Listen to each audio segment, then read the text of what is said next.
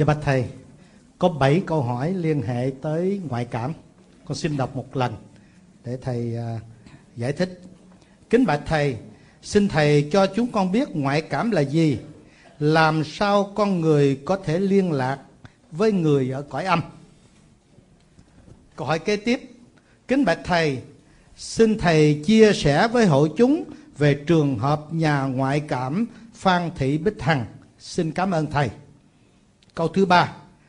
Trong bài giảng, giảng sư có đề cập đến vấn đề ngoại cảm. Vậy kính xin giảng sư giải thích hiện tượng ngoại cảm qua lăng kính chân truyền của Phật giáo. Câu thứ tư, chúng con có câu hỏi như sau. Qua những hiện tượng mà nhà ngoại cảm Bích Hằng giải thích, đó là những trường hợp còn hài cốt. Vậy trường hợp thiêu thì những vong linh đó có để có thể siêu thoát hay không? Kính xin thầy quan hỷ giải cho chúng con biết. Xin cảm ơn thầy. Câu kế tiếp, theo kinh nghiệm về ngoại cảm, người mất mình nên chôn hay đem thiêu và bỏ cho ngoài biển. Như vậy vong sẽ đi đâu? Kính thưa thầy, con từ nhỏ và thỉnh thoảng trong hiện tại, trong vất, trong giấc ngủ hay thấy những người âm, mặc áo trắng và đen. Như vậy là hiện tượng thế nào của tâm thức? Nam mô A Di Đà Phật. Các câu hỏi vừa nêu à, có một giá trị à, rất là quan trọng đối với à, cái con đường hành trì tâm linh mà các nhà cầu siêu Phật giáo có thể hỗ trợ cho các hương linh. Chúng tôi xin đề cập đến cái cái cái phương diện quan trọng là vấn đề thiêu hay là chôn, bỏ ngoài sông biển hay là ở trên đất liền đối với những người Phật tử. Năm 2005 chúng tôi giảng sau một buổi pháp thoại về lễ cầu siêu tại chùa An Lạc thì à, sư bà tại ngôi chùa này đã dẫn chúng tôi đến cái nghĩa trang được sư bà mới mua và làm nghĩa trang Phật giáo đầu tiên ở trong một cái thành phố gần uh, San Jose. Tháp tùng theo phái đoàn ngày hôm đó thì có khoảng à, bảy tám bà cụ già tuổi từ 70 trở lên. Thì các bà cụ đó đó nhìn thấy uh, cái khu vực quan trọng nhất sẽ được thiết lập tượng địa tạng và đã đăng ký với sư bà như thế này sư bà hãy dành cho tụi con những cái khu vực gần ngài địa tạng. Vì ngài địa tạng đưa cái cái thước trượng của lòng từ bi xuống thì chúng con sẽ được đỡ khổ lắm sẽ dẫn chúng con đi. Chúng tôi mới nói rằng là mình cần phải siêu chứ, cần gần ngày thì cần để làm gì? Ngày để tạng nghĩa là mình chết mà không siêu được mà nằm dưới đó. Các bà lại nghe bị dị ứng lắm không tin là mình chết mình có thể siêu. Rồi hỏi lý do sao mà quý ờ, cô, quý bà lại thích ờ, ờ, được chôn? Thì một cụ mới trả lời như thế này. Thiêu nóng lắm thầy ơi.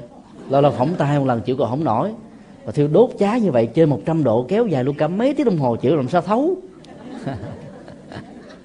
Thì tương tự, có nhiều người có quan niệm ngược lại. Chôn mà chôn ở cái vùng thôn quê Việt Nam đó, thì đào xuống khoảng chừng một tấc chừng khoảng một thước là nước tùm lum. Nhiều người nói, trời ơi, để chừng ba ngày thôi rồi nó xuất hiện dùng dục, nó ăn, nó cắn rỉa làm sao chịu cho thấu. Tất cả các cái nỗi sợ hãi đó đó, chỉ là một nỗi lo thôi trên thực tế sau khi mình chết rồi đó thì mình sẽ theo nghiệp mà tái sanh. Và do đó cái nỗi sợ hãi của chúng ta đó nó sẽ đâu có đặt thành vấn đề đâu. Sau khi mình chết rồi thì mình hãy để cho những người còn sống lo cái phần mà họ cần phải làm mà tùy theo phong tục tập quán mà chúng ta có thể thực hiện. Dĩ nhiên thiêu hay là chôn đó, nó thuộc về thói quen và sự lựa chọn. Chúng ta đừng quan trọng quá nó thì cái việc thiêu và chôn không trở thành vấn đề. Ở trong truyền thống của người tây tạng mà bây giờ vẫn còn hành trì đó là điểu tán. Sau khi một hương linh qua đời thì người ta đã dùng dao thật là bén lát ra những lớp thịt để cho các loài kênh kênh ăn. Rồi các xương đó, cho thú dữ ăn. Phần rơi rất còn lại gân cốt đó thì cho các loài uh, chim thú. Và như vậy đó người tây tạng và cái phong tục điệu tán này quan niệm rằng là cái thi thể cuối của cuộc đời đó, vẫn không phải là vật vô dụng, mà vẫn có thể tạo ra được lòng từ bi chu cấp mạng sống cho các chủng loại sinh vật có nhu cầu cần đến các loại thực phẩm này. Do vì họ được tưới tẩm, sống quen với cái phong tục tập quán như thế, cho nên khi thân thể của họ bị ừ, cắt ra thành từng mảnh dụng để chu cấp cho các loài ờ, thú ăn đó, thì họ vẫn không có bất kỳ một nỗi khổ niềm đau hay một sự sợ hãi nào kháng cự để bảo vệ cái thân thể đó bị tan nát. Chính vì vậy mà cái phong tục tập quán đó là điều mà chúng ta cần quan trọng. Phong tục tập quán của phật giáo là thiêu thiêu xong là đốt không để lại cho cốt. Cho nên đó, các hương linh đó, nếu hiểu được điều đó sẽ không còn bám víu vào bất cứ một cái gì thì dễ dàng có được tiến trình của tái sanh. Còn một di ảnh còn một kỷ niệm vật còn một cái ấn tượng nào đó liên hệ đến sát thân thì nó còn có một cái cơ sở một dữ liệu mặc dù rất nhỏ không quan trọng có thể dẫn đến sự dướng mắt của hương linh là điều mà chúng ta cần quan tâm để hỗ trợ cho hương linh. Và hương linh nếu không hiểu được điều đó đặt ra những cái di chúc chẳng hạn muốn thiêu mà con cái chôn muốn chôn mà con cái thiêu đó là điều rất là nên cấm kỵ. Vì khi mà thiết lập một di chúc xong rồi các hương linh đó, đâu có được an tâm nghĩ rằng không biết con cháu của mình có thực thi điều đó hay không thì việc tốt nhất và an toàn nhất là chúng ta nên hỗ trợ cho người đặt di chúc thực hiện các di chúc của người đó. Chỉ khi nào di chúc đó được công bố trước khi người đó mất đó, nếu những điều gì không hợp đó, thì chúng ta nên khuyến khích họ thay đổi cái quan điểm được ghi trong tờ di chúc thì điều đó sẽ tạo ra một cái ảnh hưởng rất là tốt. Bằng không đó về sau này nó sẽ ảnh hưởng tiêu cực cho người mất. Và khi họ không cảm thấy hài lòng thì những người thân bằng quyến thuộc đó làm lễ tang chế cho họ đó nó sẽ có những cái phản ứng mà chúng ta cần phải tin và chấp nhận như là một sự không hài lòng. Thỉnh thoảng chúng tôi đi tụng kinh cầu siêu và nhiều tăng ni khác cũng đã gặp những tình huống như vậy.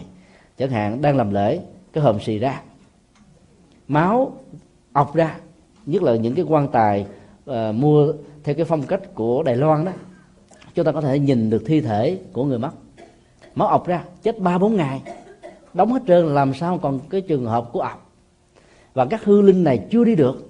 Và có một cái năng lực tập trung tâm thức rất là mạnh để biểu tỏ thái độ không hài lòng về một điều gì đó mà con cháu của họ đó, hay là người thân của họ đã không thực hiện đúng. Chính vì vậy, tôn trọng di trúc trong giờ phút cuối đó sẽ giúp cho hương linh đó cảm thấy thỏa mãn. Và nhờ đó, họ mới có thể ra đi một cách an toàn. Hiện tượng ngoại cảm đối với nhà ngoại cảm, phan thị bích thần là một sự rất là là tình cờ. Cô có được năng lực này qua một cái tình huống nhất sanh tập tử do con chó dại cắn, trải qua cái nỗi đau kinh khủng rồi sống lại lần thứ hai. Cái năng lực đó bỗng dưng có mặt. Thì lần đầu tiên đó cô đã áp dụng nó một cách rất là tình cờ. Nhìn một bác già ở trong làng đang đối diện trước mặt với cô. Cô báo như thế này, ba ngày nữa bác sẽ chết. Những người già mà nghe nói mình chết như vậy là giận lắm. Nó con nhỏ này, xấu mợ xấu miệng, xấu mồm. Ăn cá ăn thịt gì mà nói chuyện xui xẻo vậy? Ba ngày sau, ông già chết thật sự. Gia đình đó đã nghe lại cái lời kể than phiền của ông già này tới bán vốn và chửi bới gia đình của cô Phan Thị Bất Hằng. Và gia đình đó phải mang một cái mặc cảm rất là nặng. Nghĩ rằng là mình sinh ra một đứa con mê tín dị đoan và làm phiền cả thiên hạ. Đi tới đâu đó, cô cũng nhìn thấy đang bệnh ung thư người sắp chết người đang bị thế này thế nọ. Và cô ta đã không giấu được điều đó bởi vì cái nhận thức đó nó xuất hiện một cách rất là tình cờ. Và cô không thể nói là không chịu đổi do vậy mà cô bị khổ đau dằn xé, cô nghĩ rằng là phải mà, nếu mình không có năng lực này, có lẽ là mình sẽ sống hạnh phúc lắm. Về dò, khổ đau, nỗ lực bản thân mình để vượt qua nó mà vẫn không thể đóng bích được cái năng lực này. Trải qua cả mấy năm như vậy, dần dà cô mới làm quen. Khi nào cần sử dụng cái năng lực đó thì cô áp dụng. Khi nào không cần đó thì cái cái cái cái cái thấy của ngoại cảm các cái nghe của ngoại cảm sẽ được đóng bích và nhờ đó cô mới có thể có được cái giấc ngủ an lành vào ban đêm. Cho nên, ngoại cảm là một cái năng lực mà các giác quan của người đó nó vượt ra khỏi cái năng lực bình thường của con người của chúng ta. Không nhất thiết các nhà ngoại cảm phải là các nhà tu hành. Thông qua một biến cố thập sanh nhất tử, dẫn đến một tình trạng chấn động cái dùng thùy mã trên lớp vỏ não. Và mỗi một cái nếp nhân ở trên trán, ở trong dùng thùy mã này, nó chứa đựng các cái năng lực rất là vô cùng tận của con người mà phần lớn của chúng ta trải qua cái tiến trình cách ấm của sanh tử nhất là những cái biến cố về cảm xúc do lòng tham lòng sân lòng si ích kỷ nhỏ nhoi hận thù làm đóng hết tất cả những cửa ngõ đó. Và tình cờ đã làm cho các cửa ngõ này được khai mở ở một cái phương diện nhất định mà phần lớn các nhà ngoại cảm đó, là có được cái năng lực là thấu thấu thấu thính tức là nghe được tiếng nói của hương linh một số nhà ngoại cảm khác thì có được cái năng lực thấu thị là nghe, thấy được các hình thù vóc dáng, tro cốt hay là những cái di vật, kỷ niệm cuối của hương linh mà hương linh rất là luyến tiếc. Nhờ đó mà phanh ra được manh mối, hương linh này đang nằm ở chỗ nào? Ở trên mặt đất. Và sự vẽ sơ đồ cũng như là nhờ các hương linh khác chỉ đường đưa lối mà nhà ngoại cảm có thể tìm kiếm được các cái thi thể bị mất tích à, có thể kéo dài đến mấy mươi năm. Đó là cái kinh nghiệm của nhà ngoại cảm phan thị bích hằng. Trước khi qua đây chúng tôi có dịp tiếp xúc với cô do một chuyến thăm viếng của cô đối với chùa giác ngộ. Cô chỉ biết rằng là lúc đầu đó cái đây khoảng 20 năm thì cô cô có rất là mạnh cái năng lực thấu thị. Nhưng dần dần cái năng lực này nó bị mất đi. Vì đó để tìm kiếm những cái tình huống khó khăn đó thì cô phải nhờ đến nhà ngoại cảm uh, quỹ nhân bảy sống tại sài gòn, để hỗ trợ cho việc vẽ sơ đồ. Còn công việc của cô đó là lắng nghe thông qua việc là hỏi thăm các hương linh, chỉ đường đưa lối. Các hương linh đôi lúc cũng vẫn chơi, giống như chúng ta đã còn sống vậy. Cô tập trung tinh thần nhìn, quán tưởng vào cái hình của hương linh bị mất tích và nhắn gửi với các hương linh khác bằng một cái cái phần thưởng nếu ai giúp ra chỉ được tâm tích của hư linh này đang nằm ở chỗ nào thì chúng tôi sẽ thử cho bằng những sự cúng kiến. Và đây cũng là cái câu hỏi mà câu hỏi đầu đó có đề cập đến là sự cúng kiến đó các hương linh có nhận được hay không. Thì các hương linh đó, thường sống bằng ảo giác và ảo giác đó là một cái kết quả của mê tín dị đoan khi còn sống. Lúc mà còn sống họ tiếp nhận các phong tục tập quán mê tín dị đoan của người trung hoa của người việt nam của người nhật bản của triều tiên vân vân thì sau khi chết, mặc dù họ không hề hưởng được bất cứ cái gì do sự cúng kiến này mang lại, nhưng nhờ sự trần bài, các phẩm vật cúng kiến mà họ có cảm giác thấy rất rõ rằng là người thân của mình đang thương tưởng mình, đang chăm sóc mình, đang lo lắng cho mình. Và do đó đó, họ bớt đi cái cảm giác bị đói, bị khát, bị thiếu thốn, thế này, thế kia. Và như vậy, khi kéo dài tình trạng đó thì nỗi khổ, niềm đau với kiếp của một loài ngạ quỷ được tiếp nối và kéo dài. Chính vì thế mà nhà ngoại cảm phan thị bích hằng đã phải hứa hẹn với các hư linh nếu tìm ra được tâm tích đó, thì sẽ được thưởng thưởng bằng một cái lễ cúng. Thì các hương linh ừ, là nghe như vậy mừng lắm vì mình nghĩ rằng là ngày hôm nay mình sẽ được no ấm một một phần ăn thưởng rất là thịnh soạn. Rồi sau đó họ mới chỉ đường đưa đói và cuối cùng đó mới gặp được cái hương linh cần cần gặp các nhà ngoại cảm cho chúng ta biết chỉ có khoảng 60% dẫn đến tiến trình tìm kiếm thành công. Sự không thành công đó lệ thuộc vào rất nhiều lý do. Nếu nhà ngoại cảm sử dụng quá nhiều cái logic của ý thức, thì sự thất bại là điều có thể diễn ra. Phải dùng trực quan, không có sự can thiệp của ý thức, thì lúc đó mới thành công nhiều. Cái thứ hai, sức khỏe của nhà ngoại cảm phải được đảm bảo trong cái thời gian mà việc truy tìm được thực hiện. Cái thứ ba, khí tượng, khí hậu, thời tiết là một điều rất là quan trọng. Nếu dông to, bão lớn, sấm sét nhiều, thì việc truy tìm các hương linh sẽ khó có thể được thực hiện thành công. Đây là ba yếu tố rất là quan trọng về phương diện ngoại cảnh cũng như là bản thân của nhà ngoại cảm.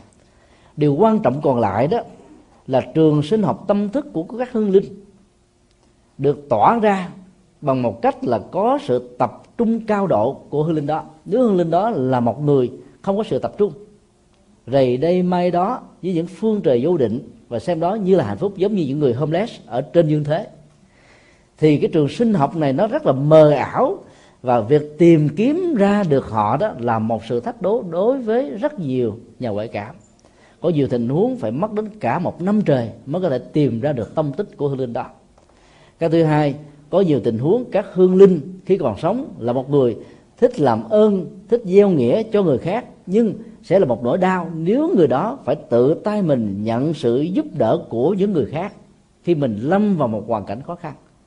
Thì trong tình huống tâm lý này, bản photocopy của hương linh vẫn được giữ y nguyên. Và các hương linh đó đó cốc cần đề không cần nhờ vả đến bất cứ người nào giúp đỡ mình và việc đi tìm kiếm mà các hương linh đi truy lùng khắp mọi nơi mọi chúng vẫn không tìm ra được tông tích. Thì trong tình huống đó đó, chỉ có sự kiên nhẫn và lòng thành của người thân quyến thuộc để mong mỏi cho hương linh này ứng hiện để giúp cho họ được siêu sanh thoát qua.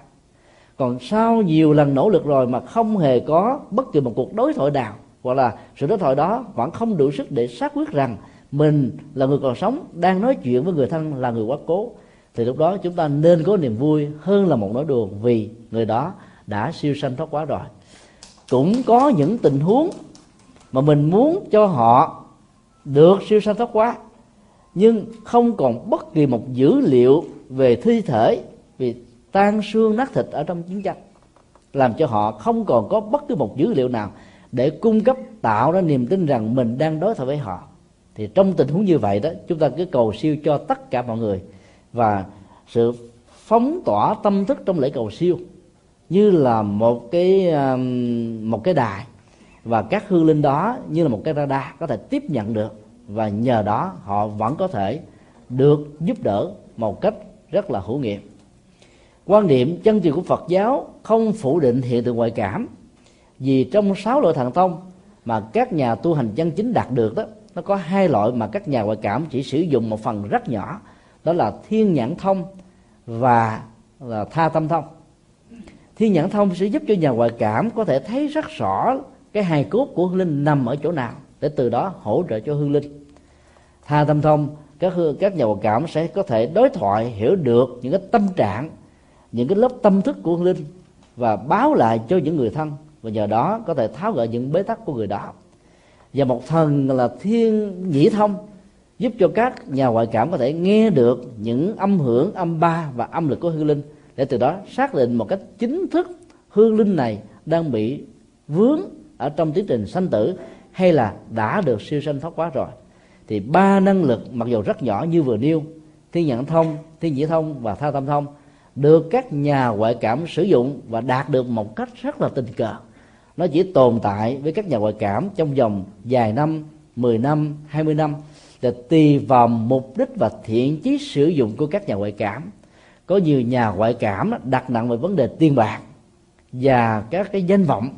Thì việc mất đi các năng lực ngoại cảm này sẽ diễn ra trong một thời gian rất là ngắn. Còn các nhà ngoại cảm nào có lương tâm, là một cách vô điều kiện và phục vụ như là một niềm vui để giúp cho thân bằng quyến thuộc của những người còn sống có thể tái hội ngộ được thi thể của thân bằng quyến thuộc mất tích ở trong những cái cuộc binh biến hay là những cái hoạn nạn trong cuộc đời, thì cái năng lực đó đó có thể tồn tại một cách lâu dài hơn. Như vậy đó, chúng ta có thể thấy rằng là các cái giấc mơ, thấy hương linh mình mặc áo trắng hay là thấy mặc áo đen đó, nó chỉ đơn thuần là một giấc mơ thôi. Vì các hương linh trên thực tế không có mặc bất cứ một cái áo hay là cái quần nào thì màu trắng hay màu đen á, chỉ là một cái ờ, cái nhận thức có thể để sử dụng những dữ liệu liên hệ đến cái phong tục tập quán là thói quen sử dụng y phục của người đó. Ví dụ, cái người đó theo cái nền văn hóa phương tây lúc nào khi đi làm cũng mặc bộ đồ vest màu đen. Thì khi chúng ta mơ tưởng đến người đó thì chúng ta thấy hư linh mặc áo đen. Còn hư linh đó có thói quen mặc áo trắng thì khi mơ tưởng chúng ta thấy hư linh mặc áo trắng. Còn đối với các nhà ngoại cảm thì cái năng lực mà nhận diện cái trường sinh học qua việc phóng thích cái trường sinh học của chất DNA từ xương cốt cương linh sẽ làm cho họ có được một cái nhận thức rất là rõ là cái chết diễn ra ở trong một cái thời điểm mà hương linh mặc cái bộ quần áo gì thì họ sẽ nhận diện đúng cái màu sắc và cái sắc phục của hương linh trong tình huống đó các nhà ngoại cảm cảm nhận được điều đó một cách rất là chuẩn xác. Là một người lính tiền linh sẽ được thể hiện qua cái nhận thức của nhà ngoại cảm là một trang phục của người lính. Là một người mặc áo bà ba thì nhà ngoại cảm sẽ cảm nhận hương linh đó với một cái trang phục là áo màu ba. Thậm chí là cái áo đó có bao nhiêu cái nút màu gì trang phục như thế nào có những trang sức ra làm sao. Hương hương linh đó à, qua cái trường sinh học và nhà ngoại cảm cảm nhận được một cách rất là chuẩn xác. Còn đối với chúng ta, trong giấc mơ, thì các cái dấu hiệu đó đó là điều nó không phản ánh được một cách chính xác. Và chuyện đó là chuyện không quan trọng.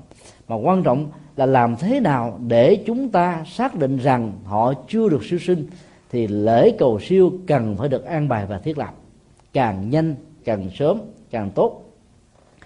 Trong lễ lễ tang đó thì chúng tôi xin đề nghị đó, nếu quý vị có nhu cầu làm lễ cúng dường trời tăng, thì đừng để đến cái tuần thất thứ bảy mới làm. Vì như vậy là quá muộn màng lắm rồi. Rất nhiều hương linh đã siêu sanh thoát quá trước cái tuần lễ thứ bảy.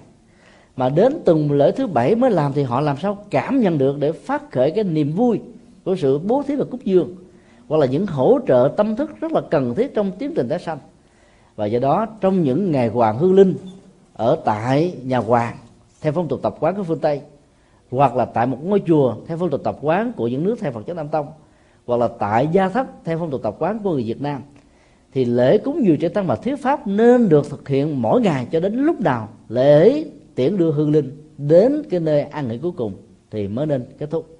Chúng tôi cho rằng làm như vậy thì, thì kẻ còn lãng người mất đều được lợi lạc. Chứ còn trong suốt mấy ngày chúng ta chỉ lo bận tâm về vấn đề phúng điếu cúng kiến bái sám thù tạc. Chúng tôi cho rằng đó nó chỉ có lợi cho những người còn sống mà hoàn toàn không có lợi nhiều cho những người quá cố. Do đó phải biết cách làm lễ cầu siêu thì ý nghĩa tâm thức ý nghĩa tâm linh trong lễ cầu siêu mới có thể thực hiện được một cách trọn vẹn. À, xin đi câu hỏi khác.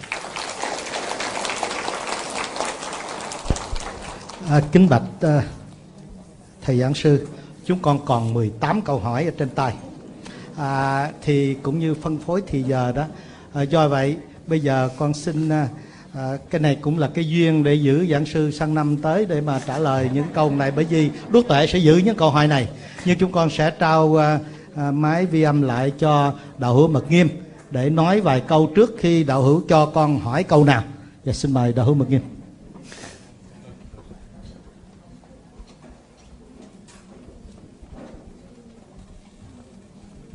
Kính bạch thầy giảng sư.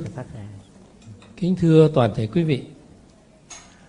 À, vừa rồi chúng ta đã trải qua hai giai đoạn đặt câu hỏi. Một là về từ bi hỷ xả hai là về những câu hỏi phật pháp. Tuy có tuy còn lại một số câu hỏi nữa nhưng mà chúng tôi có đề nghị với à, anh Tâm Các điều hợp là chỉ còn có 15 phút nữa bây giờ thì còn có 10 phút nữa cho nên rằng thì là chúng ta sang cái phần linh tinh. Cái phần linh tinh này đó sở dĩ mà chúng tôi lên tiếng là vì nó có tính cách khá quan trọng. Khá quan trọng về nhận thức khá quan trọng về sự à, hiểu biết và khá quan trọng về cái tinh thần phục vụ đạo pháp. À, ngày hôm qua hôm kia, chúng tôi có nhận được một cái năm câu hỏi do thầy Nguyên Lượng mang đến. Và những cái câu hỏi này rất là tha thiết cho cái vấn đề đạo pháp. Bởi vì được đặt ra bởi những vị Phật tử có tầm vóc là những huynh trưởng của gia đình Phật tử. Đối với các vị ờ, huynh trưởng gia đình Phật tử, lúc nào chúng tôi cũng kính trọng bởi vì chúng tôi tin rằng các vị đó học Phật hơn chúng tôi nhiều. Cái, những câu hỏi đó thì chúng tôi có đem đến trình với lại thầy, ngay khi tôi nhận được. Chúng tôi làm việc rất là thẳng thắn và rất là khách quan và rất là quang minh.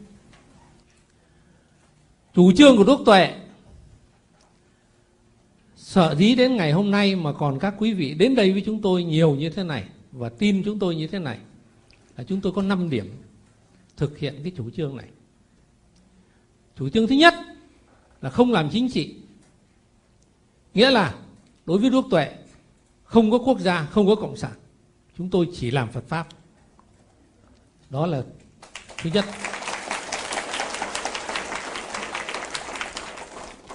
Chủ trương thứ hai của đức tuệ là không làm business. Có nghĩa là chúng tôi không mượn đạo tạo đời. Chúng tôi không lấy tiền của quý vị để chúng tôi làm những cái việc phật pháp, những việc riêng của chúng tôi. Chủ trương thứ ba của đức tuệ là không làm mất lòng tin của phật tử. Bất cứ một cái gì, dù lớn dù nhỏ chúng tôi cũng bóc ra trước mặt quý vị giống như là cái bánh trưng bóc ra, bóc vỏ. Và đức phật đã dạy chúng tôi rằng như lai không nắm cái gì trong tay cả. Thì vậy tại sao đức tuệ lại nắm cái gì trong tay? Đức tuệ phải mở ra chứ.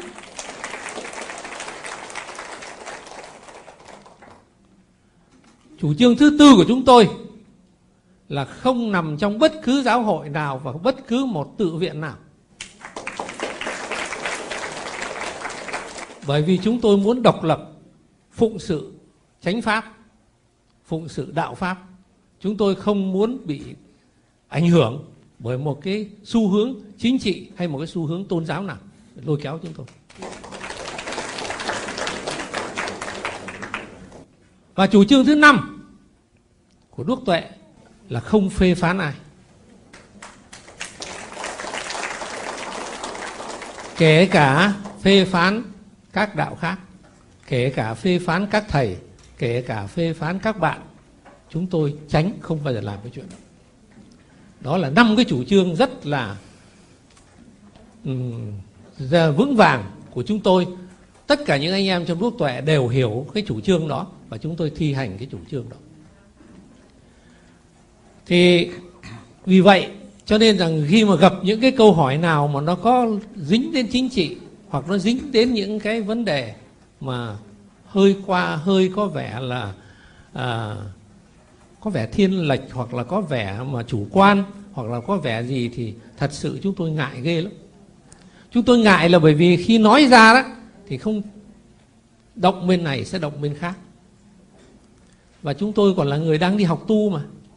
Bây giờ chúng tôi mà động đến các thầy thì cũng không được. Chúng tôi động đến các thầy khác cũng không nên vì vậy cho nên rằng thì là thiên thưa với quý vị là khi quý vị đến đây bước vào trong hội trường mà của đuốc tuệ tổ chức thì xin bỏ lại ngoài tất cả những gì là thiên lệch tất cả những gì không à, mua về chính trị tất cả những cái gì về mà cái thắc mắc mà không phải là cái thắc mắc về giáo pháp thì xin đi vào đây với chúng tôi với lòng thanh thản để cùng chúng tôi chúng ta học tập. Bây giờ trở lại năm câu hỏi của à, các quý vị bạn của chúng tôi. Thì à, chúng tôi có thể nói rằng chúng tôi đã trình với thầy. Cái câu hỏi thứ nhất thì là à, các các bạn hỏi là về ở trong nước có hai giáo hội à, giáo hội có hai giáo hội giáo hội Việt Nam thống nhất và giáo hội Phật giáo của Việt Nam. Thì tại sao các thầy mà không ngồi lại với nhau để mà thống nhất với nhau trên quan điểm chung để lãnh đạo Phật giáo? Thì cái điều này đó tôi có đưa thầy đọc. Thì thầy nói một câu rất là dễ thương. Thầy bảo rằng thì là cái này phải hỏi thẳng các vị lãnh đạo chứ nhật từ nhỏ quá làm sao nhật từ nói được?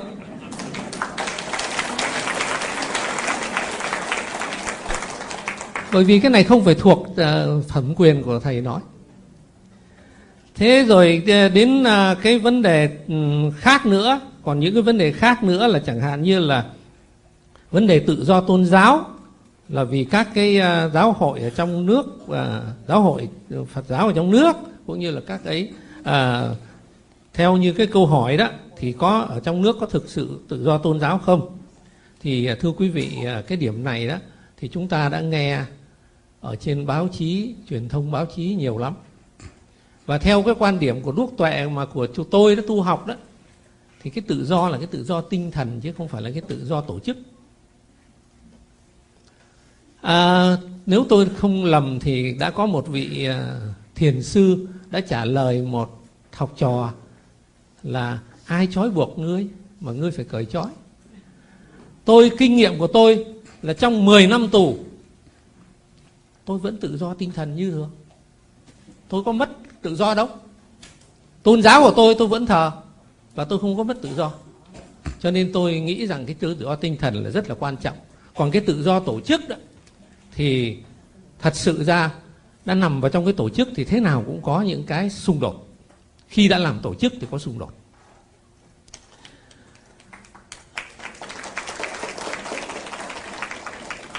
Cái à, một câu câu hỏi khác là thầy hỏi thầy về tương lao Phật giáo Việt Nam. À, mà tại sao? Vì có được có được thế nào theo thầy như thế nào? Để à, bởi vì bây giờ đó là ở miền Bắc đó là Phật giáo đi sâu vào cái con đường là cúng kiếng. Thì cái này thì à, cũng không có tôi không có ở trong cái à, hoàn cảnh ở bên đó cũng không trả lời được. Và cái này thì thầy cũng bảo rằng cũng dễ thôi còn cái câu sau cùng thì là cái vấn đề mà về truyền giáo ở cao nguyên cũng như là truyền giáo ở các nơi thì xin à, cái này là có nói đến các tôn giáo khác.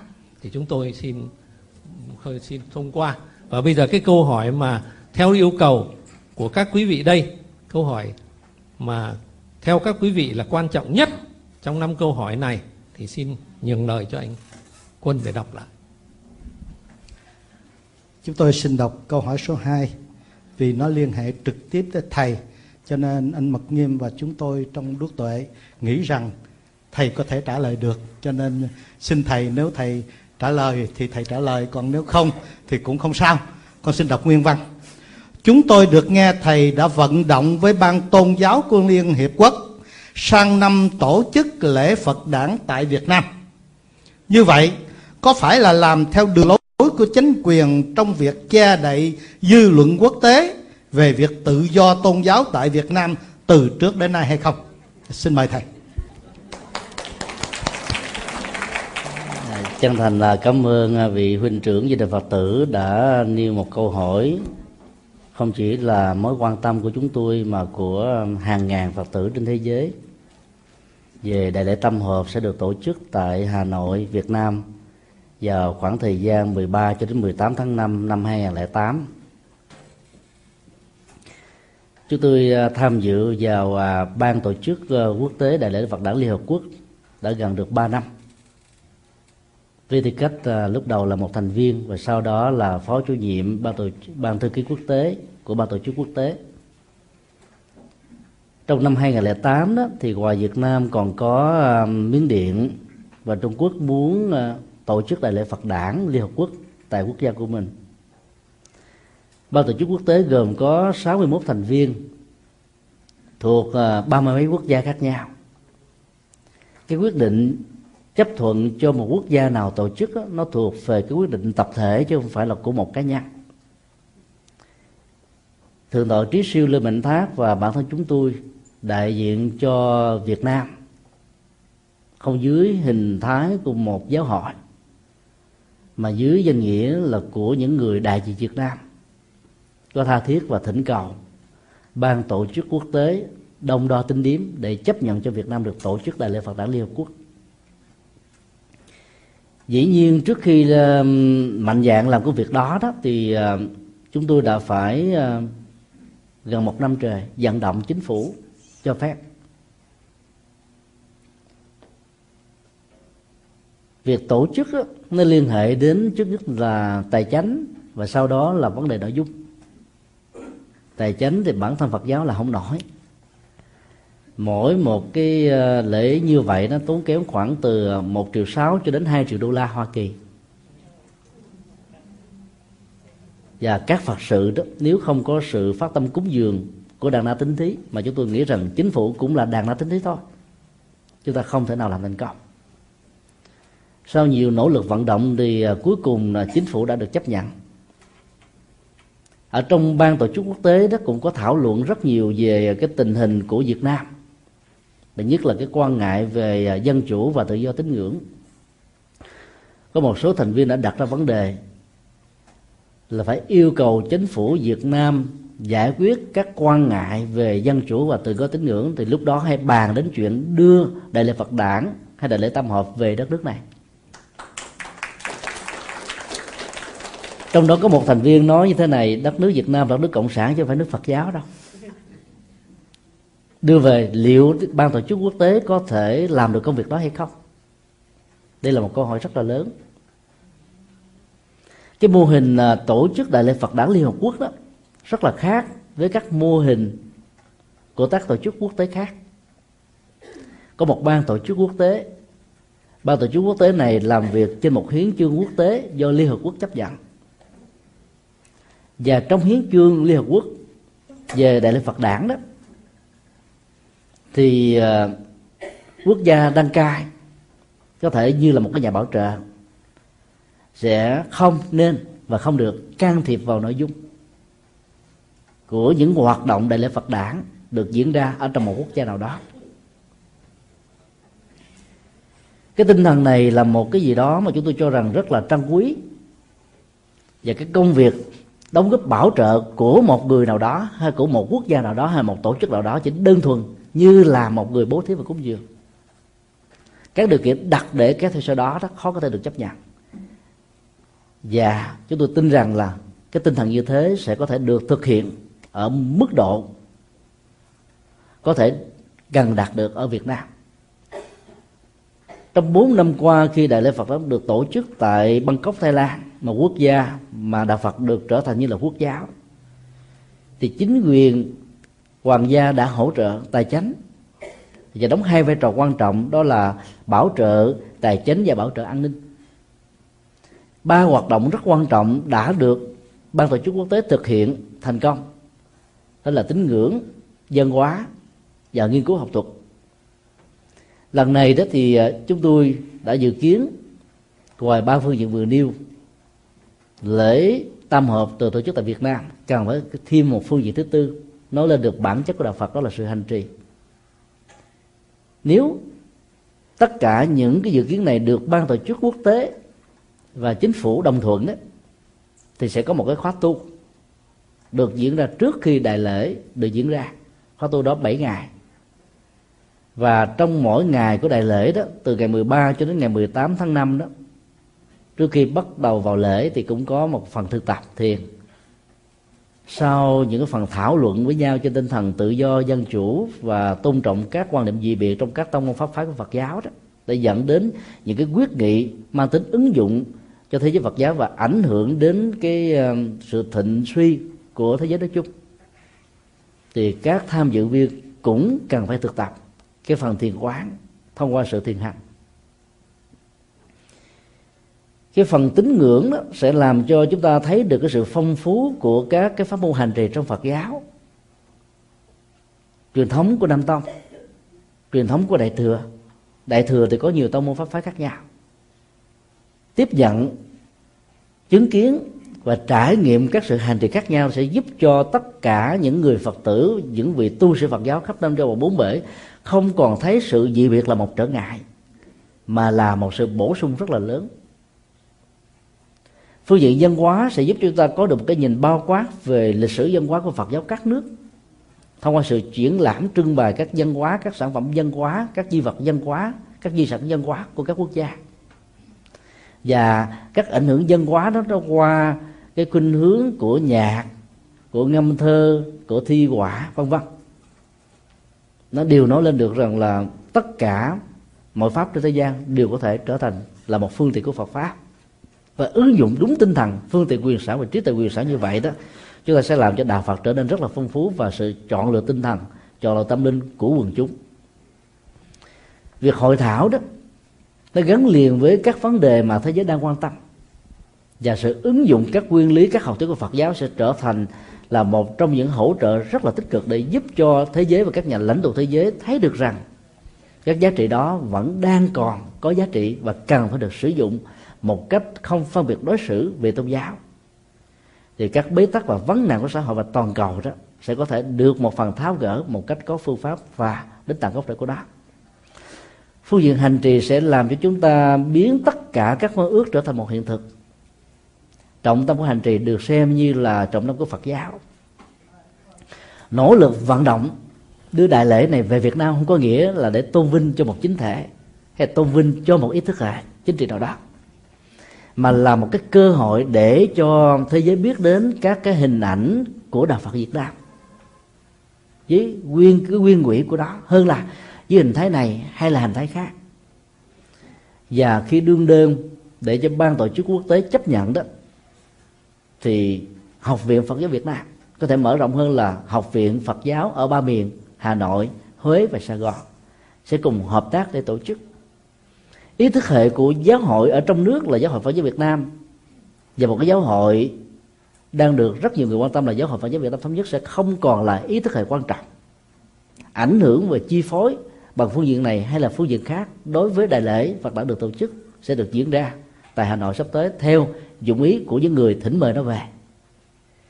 Do đó đó, cái đơn vị của học viện sẽ trở thành một dịp cầu rất là trung lập và trung đạo để có thể mời gọi và thỉnh cầu tất cả chư tôn đức giáo phẩm tăng ni phật tử của việt nam khắp năm cho bốn bể có cơ hội trở về tổ quốc, trở về quê hương để góp phần một bàn tay làm mới được đạo phật ở quốc gia này. Chúng ta được biết là thống kê gần đây, số lượng phật tử tại việt nam đó từ 85% sau mấy mươi năm của sầu chủ nghĩa chỉ còn lại 46% đó là nỗi đau chung không phải chỉ cho những nhà lãnh đạo Phật giáo mà cho tất cả những người Phật tử có niềm tha thiết với đạo pháp và dân tộc. Tại Trung Hoa sau cái cách mạng dân hóa đỏ 11 năm, số lượng tín đồ cũng giảm xuống một cách khá đáng kể như vậy. Vào tháng 4 năm 2006 đó, diễn đàn à, Phật giáo thế giới lần thứ nhất đã diễn ra tại Hàng Châu, Trung Quốc, rất là thành công. Có được thành quả đó đó, thì chính phủ Trung Quốc thông qua ban tôn giáo của Trung Quốc và các vị lãnh tụ Phật giáo của Trung Quốc đã qua gặp gỡ với ban tổ chức quốc tế của Đại lễ Phật đản Liên Hợp Quốc vào năm 2005 thỉnh mời tha thiết để nhờ Đại lễ Phật đản Liên Hợp Quốc thông qua cái nghị quyết chung, kêu gọi và đồng tình ủng hộ cho Trung Quốc tổ chức được thành công.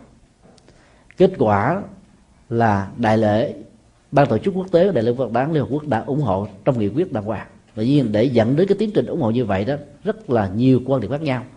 Như cái cách thức mà nhiều vị trong ban tổ chức đã đặt cho Việt Nam. Nhưng ban tổ chức quốc tế đã nhìn thấy rất là rõ. Đặt để những điều kiện và thỏa mãn các điều kiện đó, đó để đưa cái, cái các cơ hội tổ chức như thế này về đó là chuyện rất là khó thực hiện. Chi bằng chúng ta hãy đưa về trước.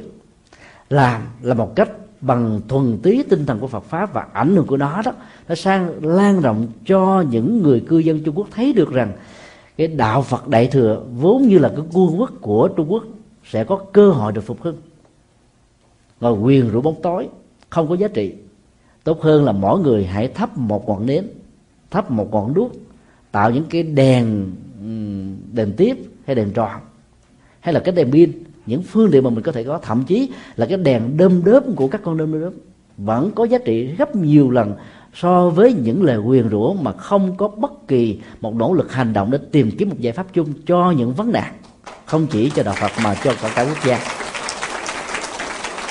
Và chúng tôi cảm thấy rằng là ban tổ chức quốc tế đã rất sáng suốt để ủng hộ Trung Quốc. Lần thứ hai cũng vào năm 2008 có thể là vào tháng tư hoặc là sau tháng tư. Trung Quốc sẽ tổ chức đại lễ Phật đản xin lỗi đại à, diễn đàn Phật giáo thế giới lần thứ hai.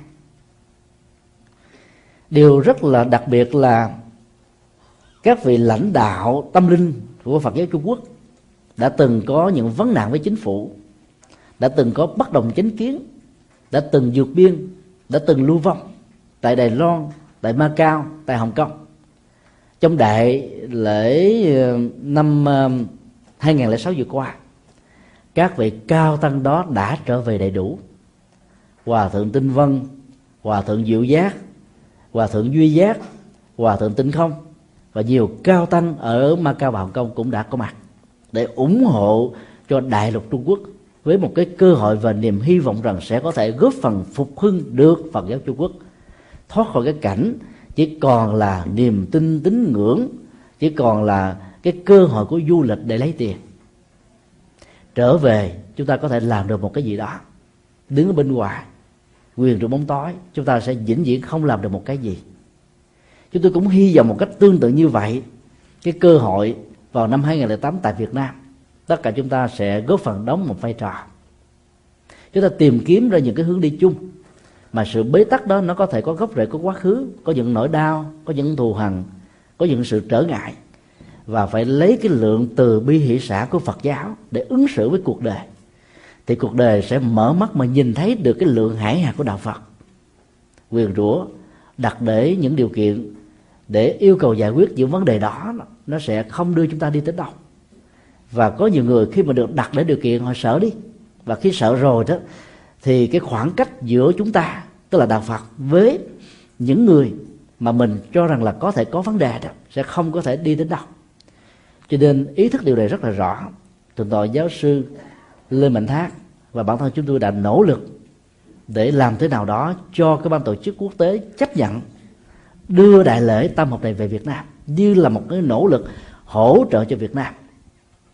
Kết thúc cái ngày à, đại lễ Phật đại Liên Hợp Quốc tại Bangkok vừa qua đó, thì hòa thượng Dhammakosacha đã kêu gọi cả mọi người hãy trở về Việt Nam thì lúc đó đó, chúng ta nhìn thấy ở trong hội trường mấy ngàn người, những tràng vỗ tay vang vọng đã ngăn vang cả gần hai phút như vậy cho đến lúc mà hòa thượng rời khỏi cái bục micro để bước vào bên trong khán đài. Điều đó đã cho thấy rằng là cả thế giới rất là quan tâm với đạo Phật Việt Nam. Vì ít ra họ biết rằng đạo Phật này có một tuổi thọ trên dưới 2.000 năm lịch sử. Và do đó không có lý do gì để chúng ta từ chối những sự hỗ trợ rất là cần thiết như là một cái phương tiện về phương tiện vật chất để giúp cho các cái nội dung về văn hóa, tín ngưỡng, học thuật và hành trì được diễn ra trên một quốc gia mà chúng ta có thể có nhiều mối quan tâm từ nhiều cái góc độ và từ nhiều cái cách nhìn khác nhau. Cộng trừ nhân chia hết tất cả các ảnh hưởng, chúng tôi vẫn cho rằng là việc đưa về Việt Nam hoàn toàn có lợi cho đạo Phật Việt Nam và cho đạo Phật thế giới. Do đó, rất mong mỗi người của chúng ta hãy dành những thời gian quý báu của mình từ những giờ phút này để trở về ủng hộ cho một đạo Phật sẽ được có một cái tương lai rất là rạng rỡ. Và lúc đó đó, người Việt Nam sẽ hiểu đạo Phật Việt Nam bằng một cái nhìn rất là mới, bỏ đi hết tất cả các thành kiến do các nền dân học một chiều ảnh hưởng à, từ thi chúa giáo tấn công Việt Nam trước năm 75 sẽ không còn là một nỗi đe dọa thấy rằng đạo Phật là mê tín dị đoan đạo Phật là yếm thế đạo Phật là chán trường đạo Phật là như là những cái cây tum rễ ở trên cái thân cây của xã hội mà họ sẽ nhìn thấy tận mắt của họ đạo Phật là tự giác đạo Phật là đạo đức đạo Phật là từ bi đạo Phật là dấn thân đạo Phật là nhập thế đạo phật là một nhu cầu đạo phật là một chất liệu đạo phật là hơi thở đạo phật là từng làn da thớt thịt, từng tế bào và sự cần thiết và có mặt của nó không thể thiếu ở trong đời sống của người Việt Nam. Như nó đã từng có trong giai đoạn vàng son nhất của dân tộc Việt Nam từ thế kỷ thứ 10 đến thế kỷ thứ 14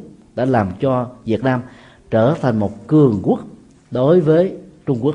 Và lúc đó Việt Nam xứng đáng trở thành đại cầu Việt mặc dầu về phương diện địa lý và hình thù chữ S của Việt Nam không bằng California.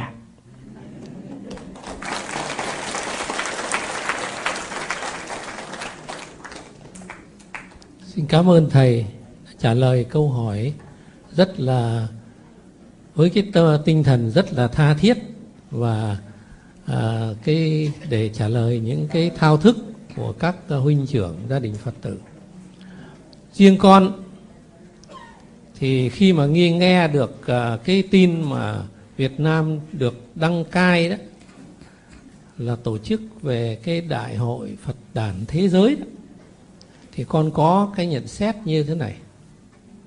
Thứ nhất đó đối với Liên Hiệp Quốc đó cái chuyện đăng cai đó thì cũng giống như là đăng cai tổ chức uh, thế vận hội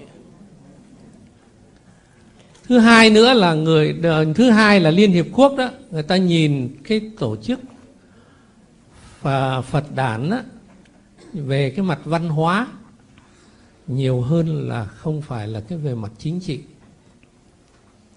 Còn riêng chúng ta đó thì ở trong thì con không biết vì con ở ngoài ở trong. Nhưng mà ở ngoài đó thì lại nhìn vào về về cái phương diện chính trị. Và từ đó đó,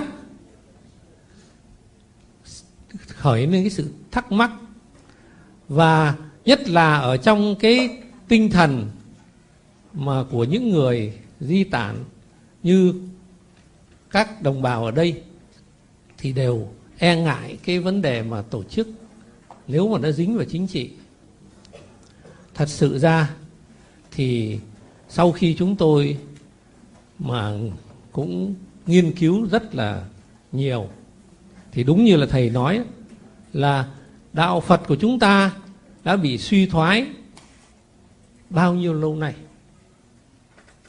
Và như thầy vừa mới nói rằng thì là bây giờ đạo Phật chỉ còn không có bốn mấy phần trăm.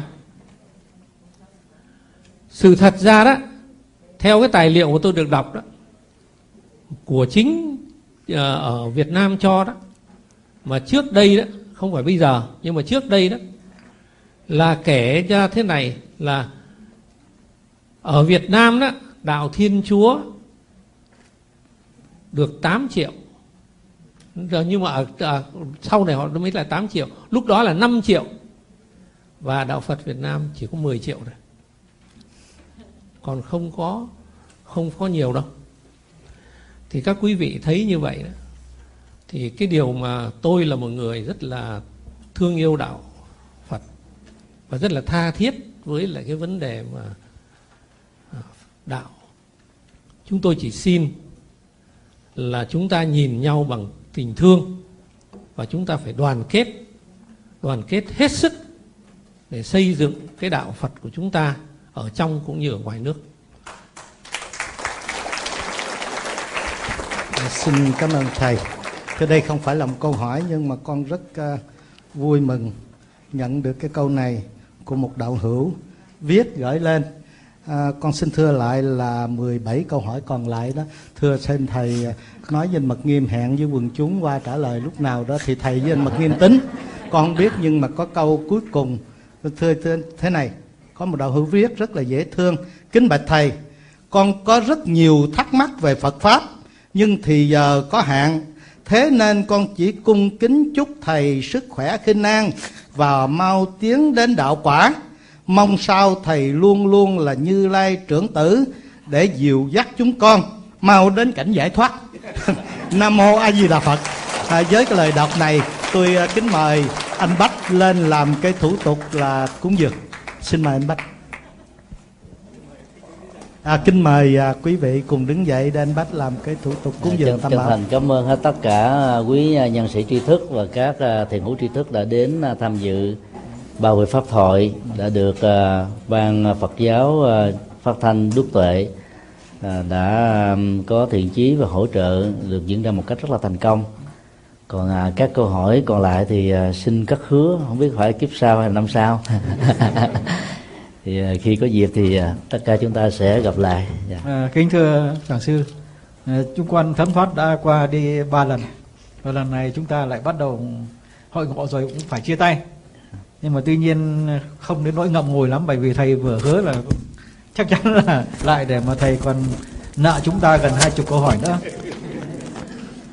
và cái điểm thứ hai nữa là chúng con tất cả ở đây thính chúng nêu lên cúng dường tam bảo vâng.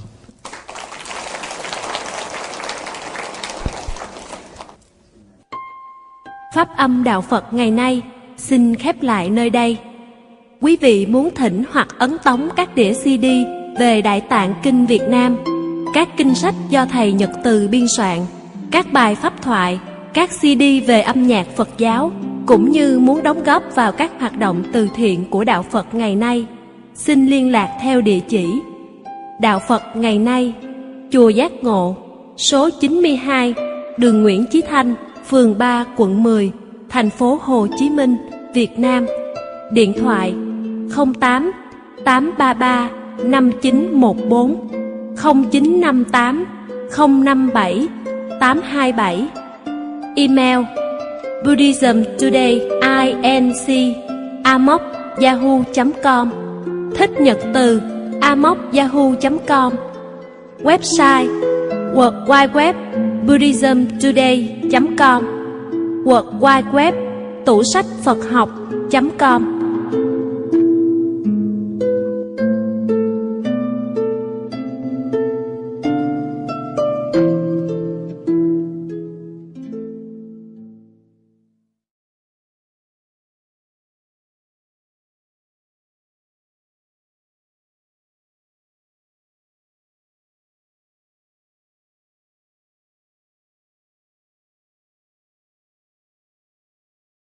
kính bạch uh, giảng sư. Uh, trong trên 20 câu hỏi con vừa nhận được ngay ngày hôm nay có mấy câu liên hệ trực tiếp tới từ bi hy xã cho nên con xin phép thính chúng được đem lên trước và hỏi những câu kia sau như là sự phân tích của chúng con khi nãy. Câu hỏi thứ nhất phóng sanh và bố thí cái nào thực tế hơn? Nếu phóng sanh thì mình gián tiếp kêu người ta bắt chim để mình mua và phóng sanh như vậy có tốt không? Xin thầy trả lời. Ở tại Ấn Độ, từ năm 1994 cho đến 2002 chúng tôi à, có dịp đến đây vào những mùa hè. Trước đây tại Ấn Độ không hề có cái tục phóng sanh. Vì người Ấn Độ rất là gần gũi với các loài động vật và xem mạng sống của chúng là cái gì đó rất là đáng trân trọng kể từ khi các phái đoàn hành hương của người à, Trung Quốc, Đài Loan, Việt Nam có mặt một cách rần rộ tại đây. Họ đã mang cá mang chim từ quốc gia của mình đến đây để phóng sanh để cầu phước. Thì lúc đó đó những người nghèo khó thuộc về giai cấp cùng đinh của xã hội ấn độ đã không thể tạo ra đồng lương và tiền bạc từ những cái nghề nghiệp chân chính hơn. Họ đã bắt đầu bắt cá bắt chim để có phương tiện cho những người hành hương ở châu á qua để phóng sanh. Thì cái sự phóng sanh như vậy là tạo thêm một thói quen của sự giam nhốt sanh. Dĩ nhiên là trong một cái hành động đó, giá trị của nó đó, nó không chỉ đơn thuần đông đo tính điểm và tỷ lệ thuận với kết quả, mà nó còn được tỷ lệ thuận với động cơ. Trong động tác của những người hành hương mang chim đến đây để phóng sanh đó, thì à, tình thương đó, được gieo. Và giá trị của sự sống đó, được ban bố. Còn những người bắt nó để phục vụ cho những à, cái công việc như thế này đó, sẽ bị nghiệp. Cũng là một công việc như nhau. Nhưng người có tấm lòng thì được phước báo. Người không có tấm lòng á thì tạo mạng sống trên những cái nghiệp của sự sát sanh. Do đó dầu là trong tình huống được người ta dân bẫy bắt để phục vụ cho việc thả của mình thì người phóng sanh vẫn có phước báo. Có một điều mà chúng ta cần phải đặt ra là là những người phật tử đó thì chúng ta nên giảm bớt cái à, quan niệm à, mê tín ở chỗ là phóng sanh đó là để cầu phước. Chúng ta phóng sanh là để thiết lập lòng từ bi. Mà phần lớn đó, các phật tử khi đem chim hay cá đến chùa đó luôn luôn đính kèm theo một danh sách cầu an. Mua một ngàn con chim ở Việt Nam chỉ có khoảng 2 triệu đồng mà cầu cho con của con được trúng số độc đắc. Rồi người cha đang hấp hối được sống trở lại. Tức là cái đối tượng của sự cầu luôn luôn lớn hơn cái đối tượng của chúng ta gieo trồng. Cái tiến trình như thế đó, nó sẽ làm cho lòng từ bi bị thương tổn và thách đố rất là lớn. Do đó chúng tôi ờ, xin đề nghị là mỗi khi chúng ta muốn phóng sanh đó thì nên nó là một sự tình cờ đi tới nơi nào đó thấy sự giam nhốt, chúng ta đứng lại, bỏ tiền ra với lòng từ bi. Không cần liên tưởng đến cha, mẹ, người thân, quý thuộc gì của mình cả. Và hãy xem sự sống này là bình đẳng và rất là quý trọng. Cho nên chúng ta giá như thế này. Mong các loài chúng sanh chim lòng cá chậu khỏi cái phần à, phóng sanh ngày hôm nay thì đừng bao giờ rơi vào cái cảnh bị giam cùm lần thứ hai trong tương lai. Mong sao cho tất cả các loài này được hạnh phúc ở bầu trời xanh, ở thế giới của biển cả. Nói xong rồi chúng ta phóng đi. Khi mà mình mang một cái lồng chim từ cái nơi bán về à, tới chùa đó, thì thông thường á, những người mà bán chim như thế này họ tà keo lắm. Họ làm cái lồng rất là nhỏ. Các con chim phải ở trong một cái tình thế rất là chặt hẹp, mỏi mệt vô cùng. Và chúng tôi đã nhìn thấy ở rất nhiều các chùa đến cái thời kinh mà tụng xong rồi là các con chim ngất ngư. Và thả ra là có vài con đã chết. Như vậy, chúng ta nói rằng là chúng ta phóng sanh mà trên thực tế là chúng ta tạo ra cái chết bởi vì chúng ta đã kéo dài tiến trình bị giam nhốt ở trong lòng. Do đó, phóng sanh trong tình huống này không tốt. Có lẽ là nó cũng có những cái tình huống như thế mà nó diễn ra cho chúng ta và do đó đó, có nhiều người nhiều khi muốn thoát ra khỏi một cái cảnh khổ đau nào đó, rồi là cũng bị dướng cho này cho nọ, cuối cùng mới được thoát. Chúng tôi nghĩ hai cái này nó có một cái gì đó, nó đồng giữa nhân và quả. Tuần trước khi có mặt tại à, Jacksonville chúng tôi gặp được một à, gia đình, người chồng ở tù do đi à, đi đi đi lính trước năm 75 6 năm sau đó đó, về ở ờ, Cần Thơ là bị bắt thêm 5 năm nữa là 11 năm ở trong tù. Đi vượt biên vào năm 1989 lúc đó đó, cao quỹ liên hợp quốc đã rút khỏi các cái trại tị nạn. Và hai vợ chồng đã phải ở tại đây 17 năm. Và nhờ các phái đoàn từ thiện của Phật giáo giáo hội đã đứng ra bảo lãnh, cho nên họ mới được định cư ở Hoa Kỳ cách đây hơn một năm thôi chúng ta thấy rằng là đi ra khỏi một hải phận của một quốc gia nào đó đó, thì mình có cảm giác rằng là mình đã được tự do, phải không ạ? Nhưng trên thực tế đó, có người may mắn trong vòng 6 tháng được định cư, có người 2 năm 3 năm, có người đến 17 năm. Và ông chồng này chúng tôi thấy là suốt cuộc đời của ông, năm mươi mấy tuổi, ông ở tù 11 năm tại Việt Nam 17 năm tại đảo, hết 28 năm rồi ông gọi điện thoại về thăm lại người cha. Người cha nói, các con hãy về thăm ba ông nói là con đâu dám về, tại vì con chưa có thẻ xanh. Con về thì con sẽ mất đi cái tình trạng công dân.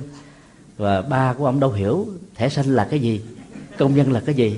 Ông nói, mày nói mày thương tao, mà mày không về thăm. Cái ngày mà về thăm, tao nằm ở nấm mồ rồi.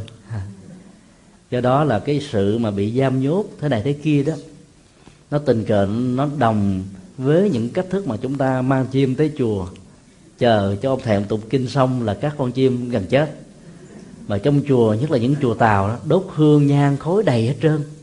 Các ông thầy tụng kinh là muốn lao cả cái phổi. Huống hồ các con chim nhỏ bé sức của nó đâu có chịu nổi đâu. Rồi đó phóng sanh đó là người ta còn đem ra cái tập tục cầm ba cây nhang quẩy quẩy quẩy cái chữ án ma đi bắt di hồng nó ngộp thở muốn chết vô cùng. Cho nên thả rồi cứ thả tại chỗ chứ đừng đem về tới nhà.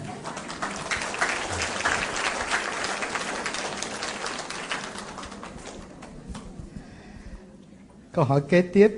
Kính bạch thầy, xin thầy từ bi cho con hiểu tại sao người thiếu căn, tức là bị tàn tật, chẳng hạn là câm điếc vân vân, thì không được xuất gia. Điều này chúng con đã được nghe một vị thầy giảng trong một cd. Xin thầy giải thích. Chúng ta được biết rằng là ba ngôi tâm linh của đạo phật đó, được gọi là ba viên ngọc phí khi mà những vị xuất gia chân chánh được quan niệm như là ngôi tâm linh và là quy ngọc quý đó thì các giác quan thân phận và tướng hảo của người đó nó phải đạt được ở một mức độ tối thiểu. Thì người quy ngưỡng đó thì mới có cái cảm giác rằng là mình đang nương tựa vào cái nơi đáng nương tựa. Chính vì thế mà cái cái nhu cầu về phước tướng đó, đối với những người xuất gia không rơi vào những tình trạng đuôi điếc câm ngọng là một cái điều kiện. Không phải do chính đức phật đặt ra, mà do các đồ đệ của ngài sau khi ngài qua đời. Trong thời đại của đức phật đó thì à, vấn đề yếu tố đạo đức và cái à, giai trình tâm linh là hai cái thước đo quan trọng nhất đối với một người tu. Ai đạt được hai cái à, nội dung đó đó thì giàu cho thân phận của họ như thế nào, cái quá khứ ra làm sao, chuyện đó không quan trọng nhưng sau này khi giáo hội được thiết lập như là một cái tổ chức, và cái tổ chức đó giao lưu tiếp xúc với quần chúng bằng cái cơ chế của xã hội, giống như chúng ta ngày hôm nay, thì cái phước tướng của một vị xuất gia nó trở thành rất là quan trọng ví dụ quý vị nhìn thấy một người giống như chúng tôi tôi tưởng như chú tiểu à thấy cà phê không ạ à? chúng tôi mà đi đâu đó, chở theo những vị thị giả thì vị thị giả đó đi vào chùa thì các thầy trụ trì nói là chú ê, thầy hãy mời thị giả của thầy vào đây. Đây là nhìn hình tướng của mình là thấy không thấy có một ấn tượng gì lắm rồi phải không ạ? À? do đó cái phước tướng là một cái rất là quan trọng. Nó hỗ trợ cho việc làm đạo của những người xuất gia và giúp cho người tại gia đó có một ý niệm về sự quy ngưỡng rất là lớn. Tuy nhiên đó sự hỗ trợ về phương diện hình thức này đó chỉ là một sự hỗ trợ có thì càng tốt không có thì không sao. Và nếu chúng ta quá đặt nặng về các phương diện như thế đó thì chúng ta sẽ rơi vào cái tình trạng đó là đông đo tính điểm con người trên chủ nghĩa hình thức thôi. Do vậy mà kinh uh, kim cương năng độ bắt giả ba la mật là có một bài kệ nếu dùng 32 tướng tốt 80 vẻ đẹp để làm thước đo. Đánh giá ai là một vị phật thì vĩnh viễn người đó đang đi trên một con đường sai lầm và không thấy được phật, tức là không bao giờ giác ngộ được chân tâm phật tánh và cũng không bao giờ gặp được các vị phật trong hình ảnh của những người rất là bình thường. Thỉnh thoảng có thể là một ông già có lương tâm, có thể là một bà cụ rất là hăng quan vui mừng, lao động giúp đỡ, nâng đỡ những người khác. Thỉnh thoảng là một cái ông ờ, làm công kia cầu cống, lắp đường, quét rác, lụm miệng chai tháo kem gai ở những con đường, ở những vỉa hè, ở những nơi mà người bộ hành có thể đi qua. Do đó là cái tính cách phật tính và cái chất liệu phật qua sự hành động đó là những điều mà chúng ta cần phải trân quý hơn là cái chủ nghĩa hình thức và ngoại hình của người đó. Do đó đó là về phương diện giáo hội thì giáo hội vẫn phải tạo ra những con người vừa có giá trị tâm linh, vừa có sự quy ngưỡng về phương diện phước báo. Nhưng đối với những người tại gia thì không nên quan trọng về những thứ này. Vì sự quan trọng như thế, nó sẽ dẫn đến cái tình trạng là thần tự quá một con người. Mà nơi nào có thần tượng quá đó, thì nơi đó có phân biệt đối xử giữa những người xuất gia đối với nhau. Chính vì thế mà đức phật ở trong giới luật của người xuất gia đó, yêu cầu ai thi thố những điều thần thông và chứng tỏ bằng cách này hay cách khác, rằng là mình hơn hẳn những vị đồng tu thì người đó sẽ bị vi phạm giới luật để tạo ra một cái tiến trình bình đẳng thật sự cho những người xuất gia và để cho người tại gia tiếp xúc với người xuất gia đó. Có một cái nhìn, tất cả những người xuất gia chân chánh đều là các viên ngọc quý. Cho nên cách thức ứng xử theo tinh thần của đức phật đó, chúng tôi nghĩ rằng lúc nào nó vẫn hơn là cái cách thức thiết lập tăng đoàn sau thời đại của đức phật. Là bởi vì nó bị cơ chế hóa, nó bị xã hội hóa nó bị hành chánh quá. Và do đó nó có những giới hạn nhất định của nó. Nó đẹp ở phương diện này, nhưng nó có thể tạo ra những cái mà sự lạm dụng vào nó có thể dẫn đến tiến trình của những cái không đẹp như cái ý định của nó được đặt ra ngay từ lúc ban đầu. Cho nên không bận tâm thì vẫn là điều tốt nhất. Vấn đề ở chỗ là cái tâm, cái đạo đức và cái tội giác của người hành trì đó như thế nào.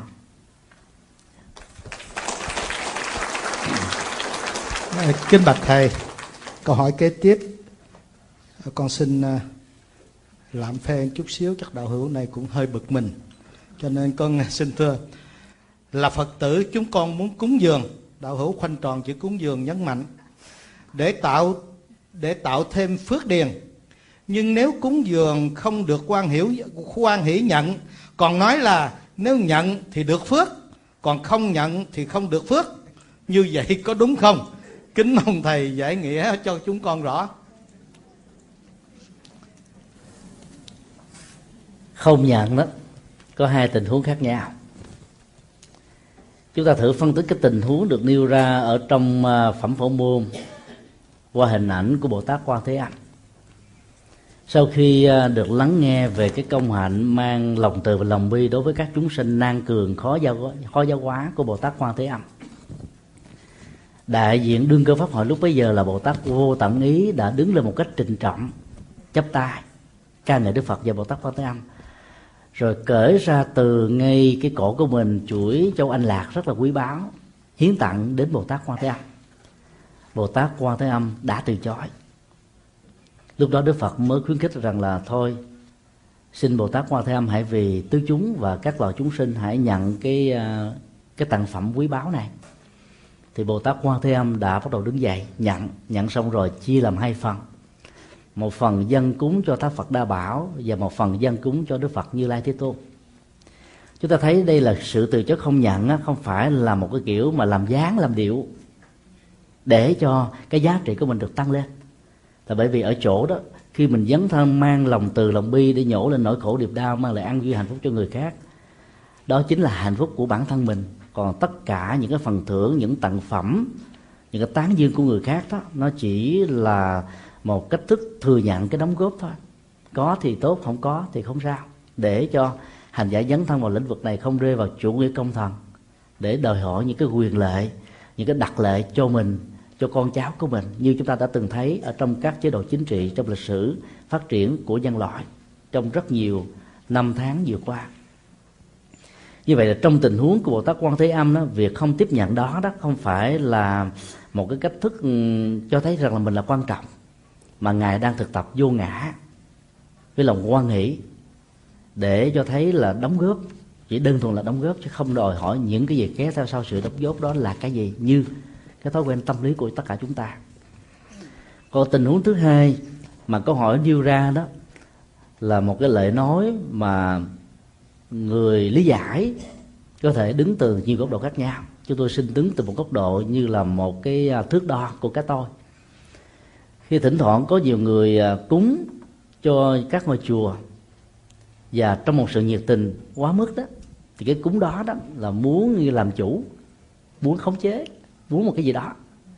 Và hoặc là cho thấy rằng là cái sự cúng của mình trở thành một cái tầm dốc quan trọng đó thì thỉnh thoảng các vị hòa thượng đó, hiểu rõ được cái sự trị liệu của các tôi này đó các ngài không thèm nhận. Không thèm nhận để xem coi cái cúng của mình với động cơ gì. Nếu lúc đó tâm mình vẫn tiếp tục quan nghĩ và không có một cái nỗi buồn nỗi đau gì hết á, thì chúng ta cúng với một cái tinh thần vô vụ lệ. Và cái tinh thần như thế rất là đáng trân trọng. Còn khi mà chúng ta va chạm vào một cái cái test đầu tiên của cái tôi thôi chúng ta đã dọn ngược và chúng tôi nói như thế này chúng ta nói như thế này từ đây về sau thầy không thèm nhận hả? Tôi vận động quần chúng đi khỏi chùa này cho thầy biết. Thì lúc đó nó là các cái cúng đó rất là nguy hiểm và cần phải thận trọng. Tại Việt Nam trong à, rất nhiều thập à, niên vừa qua thì có một vị hòa thượng ở quận 8 Sài Gòn nổi tiếng về cái hạnh cúng dường. Hòa thượng đã cao đức trọng này đã đi đến rất nhiều lễ đại trai tăng. Ta thỉnh mời hòa thượng ban đạo từ và khi đi về như vậy thì hòa thượng tôn góp hết tất cả những phẩm vật này lại. Lâu lâu một lần, hòa thượng làm đại trai đàn cúng dường. Và hòa thượng thỉnh mời một cách bình đẳng từ các vị hòa thượng cho đến các chú tiểu, các cô tiểu mới bắt đầu xuất gia vào chùa vài ngày thôi. Và khi mà tắc bạch cúng dường, hòa thượng cũng làm đúng lễ nghi. Tắc bạch xin cúng dường các vị bồ tát, các vị phật trong tương lai. A di đà phật tất cả mọi người đều rất là quan hỷ, học được cái hạnh đó. Cho nên đó là khi mà chúng ta phát tâm cúng đó, thì cái mục tiêu là làm thế nào để cái giá trị của sự cúng này nó được truyền bá, được phổ cập. Trong tình huống của bồ tát quan thế âm đó, thì một hành động cúng đó để nhân cái giá trị của phẩm vật cúng trở thành hai lần cúng. Cúng cho ngài ngài nhận, sau đó ngài dân cúng cho đức phật đa bảo và đức phật thích ca. Mà chúng ta biết rằng là những người tu đâu có sử dụng các loại trang sức phẩm. Cái đó mình phải hiểu rằng là cái việc cúng đó như là một thừa nhận công đức mà thôi.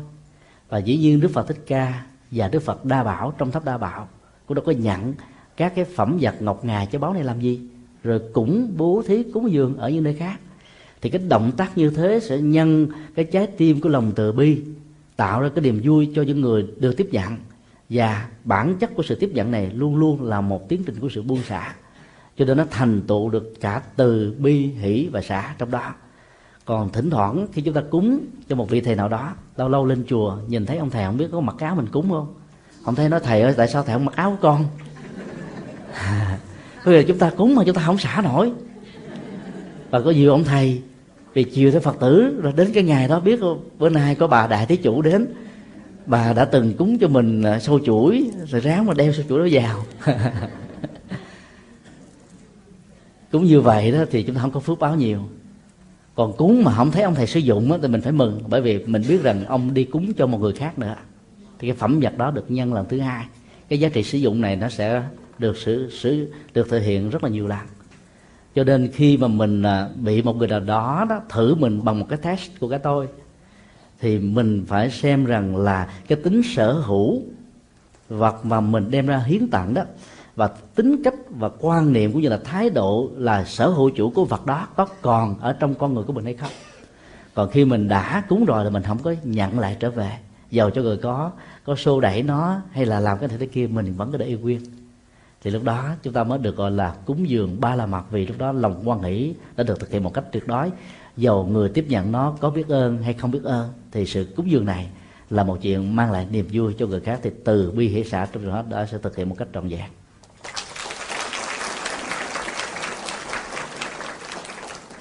Kính bạch thầy, kính thưa đại chúng, như con đã bạch thầy bên trên và thưa đại chúng là con đã lựa dầu cho câu hỏi trước hay câu hỏi sau, cái nào liên hệ tới từ bi hỷ xã thì con đi trước. Con hy vọng rằng à, những câu hỏi kế tiếp này à, con sẽ đặt cho thầy tới 4 giờ 15 phút rồi thính chúng sẽ đi nghỉ có một cái điều rất là hứng thú là trong mười mấy câu hỏi còn lại đó ít ra là 10 câu về ngoại cảm thành ra con sẽ đọc một loạt cho thầy liên hệ cái đó để thầy trả lời. À, con sẽ đọc nhiều câu liên hệ tới tới đó khi bắt đầu cái thời thứ hai. Nhưng bây giờ con tiếp tục những cái câu à, liên hệ mà con à, đã xin phép quý thính chúng đã chọn ở đây. Câu hỏi kế tiếp. Xin nhờ thầy phân biệt giữa nghiệp và số phận. Nghiệp và số phận nó khác nhau khác nhau ở chỗ đó nghiệp là một hành vi. Tiến trình của hành vi đó đó từ một cái uh, sự thực hiện gieo nhân dẫn đến một kết quả đó đòi hỏi đến các duyên. Và nó không bao giờ tỷ lệ thuận giữa nhân và quả về phương diện khối lượng. Nó có thể tỷ lệ thuận về phương diện tâm thức. Cái năng lượng của tâm được thực hiện một cách trọn vẹn trong lúc thực hiện một hành động thì quả của nó sẽ lớn hơn. Trong cái đó số phận á, mang tính cách là an bài. Chẳng hạn như chúng ta thường được nghe những cái câu nói ở trong thơ văn Việt Nam qua hình ảnh của Thi Hào Nguyễn Du. Bắt phong trần, phải phong trần, cho thanh cao mới đặng phần thanh cao. Điều đó đã cho thấy rằng là cái quan niệm nghiệp của nho giáo đó đã đè nặng lên số phận của con người và làm cho con người phải thúc thủ chịu đựng mỗi một nỗ lực để thay thế nó đó, hay là làm mới nó đó, được xem như là một nỗ lực mang lại cái trò đùa đành hanh của thượng đế đối với con người. Và rất nhiều người đã nỗ lực không thành công về thiếu phương pháp, cho nên dẫn đến một cái niềm tin mê tín nhiều hơn nữa rằng là không thể nào thay đổi được nghiệp. Chúng ta thừa thử làm một công việc liên hệ đến phản ứng hóa chất thôi sẽ thấy được rằng là không có một hành động nào không thay đổi ở trong cái cơ chế vận hành của nó. Nếu chúng ta đặt những cái quả ớt hiểm vào trong một cái cái chai mà trong đó có ờ, nước giấm thì ngay cái ngày đầu tiên á, cái độ cay của nó đã giảm đi mấy phần trăm. Và để từ năm từ từ cái ngày thứ bảy trở đi đó thì độ cay của nó chỉ còn lại khoảng 15 phần trăm mà thôi thì bản chất của một cái ờ, hành động cai của cái trái ớt cai đó nó nó không còn ngay cái nguyên vị của đó mặc dù cái trái ớt cai vẫn còn cái nguyên cái khối lượng vẫn còn cái nguyên uh, các cái hạt nằm ở trong đó. Do đó đặt một cái hành động ở trong một cái bối cảnh thì bản chất của hành động này nó sẽ kích hoạt và ảnh hưởng khác nhau hoàn toàn. Đức Phật đã đưa ra một ví dụ nếu chúng ta bỏ một cái cục muối hột vào trong một cái ly nước như thế này và đưa vào miệng để uống. Cảm giác mặn và hốc hác sẽ có. Nếu chúng ta bỏ vào trong một cái à, thao nước đó thì cái độ mặn của nó nó có nhưng mà không đáng kể. Thì hành động nó nó được ừ, kích hoạt và thể hiện ứng với tình tình huống của từng con người với những cái phước và những cái hành động trước đó. Tác động một cách đa chiều và phức tạp lẫn nhau và có những hành động dù là cùng một số lượng dù là cùng, cùng một chất lượng nhưng khác con người với nhau, thì cái kết quả và ảnh hưởng của nó cũng hoàn toàn khác biệt. Cho nên chỉ cần nghĩ như thế là chúng ta thấy rằng là nó không hề có một định nghiệp. Thì do đó nó không thể nào dẫn đến một định mệnh. Khi mà mình à, phân tích về cái chủ nghĩa không có định mệnh đối với những người ấn độ giáo thì họ khó tin lắm. Là bởi vì trong à, kinh thánh vệ đà đã đặt ra bốn giai cấp. Và bốn giai cấp đó được gắn liền với thượng đế và giai cấp cùng đinh được định nghĩa trong kinh thánh được sinh ra từ bằng chân của con người. Trải qua mấy chục thế kỷ họ đã từng trở thành những người uh, con vua thì ở chùa thì xin lỗi con vua thì lại làm vua con sẽ ở chùa thì quét lá đá bao nhiêu đời bao nhiêu kiếp đã từng diễn ra như vậy cho nên họ không bao giờ tin là có thể thay đổi được vận mệnh của con người. Nhưng mà gần đây đó cái phong trào giải phóng dân tộc cùng đinh do bồ tát Ambedkar đề sướng tại ấn độ cách đây mấy mươi năm. Thì việc mà quy tập thể đối với đạo phật đó, nó đã trở thành như là cái hướng mở ra sự thay đổi vận mệnh cho rất nhiều người cùng đinh nghèo khó. Và gần đây đó, cứ vào cái ngày đại lễ phật đản, hay là cái ngày lễ lớn ở ấn độ đó, việc mà quy tập thể năm ngàn người, năm chục ngàn người, vài chục ngàn người là chuyện rất là bình thường. Cái nghiệp của họ đã được thay đổi. Khi họ muốn thay đổi thì nghiệp sẽ được thay đổi theo cái đây mấy năm chúng tôi được đưa đến thăm viếng thiền viện đại đăng. Thì được biết rằng là tại đây đó, trước đó là một cái chuồng ngựa. Chủ của chuồng ngựa này vì nuôi ngựa với mục đích tạo ra cái sản lượng kinh tế từ việc mua vui của những cuộc đua ngựa.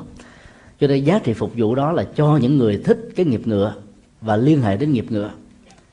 Khi thiền sư thanh từ mua cái khu vực này và đã thiết lập một cái thiền viện trên đó đó thì các cái chuồng ngựa vốn đã nuôi ngựa trở thành như là một cái tình thất cho các hành giả thực tập tu. Và mấy chục hành giả đã thực tập tại đây trong mấy năm vừa qua. Quần chúng đến đó đó không còn thưởng thức các giá trị liên hệ đến nghiệp mua vui của ngựa, mà thưởng thức các giá trị tâm linh cho sự thực tập mang lại. Cho nên bản chất của cục đất ở trên thì viện đại đăng đã được thay đổi. Do về cái tâm niệm sử dụng cục đất này đã được thay đổi và cái nghiệp của chùa ngựa đó đã được thay đổi. Do đó đó chỉ cần thay đổi cái tâm là chúng ta có thể thay đổi được vận mệnh. Và định mệnh đó, chỉ là một cái quan niệm sai lầm. Khi mà cái tiến trình tái lập đi lặp lại về sự bất hạnh diễn ra mà nỗ lực thiếu phương pháp giải quyết nó không thành công làm cho người ta có một ảo giác và ấn tượng rằng là họ không thể vẫy vùng nổi khỏi những bế tắc. Nhưng trên thực tế đó nếu có phương pháp họ sẽ có một con đường và con đường đó là con đường khác hoàn toàn với những bế tắc đã từng có trong quá khứ của họ. Và từng hành động nghiệp bằng tuệ giác, bằng lòng tự bi, bằng tinh tấn, bằng kiên nhẫn sẽ giúp cho cái định mệnh, cái định nghiệp đó được thay đổi.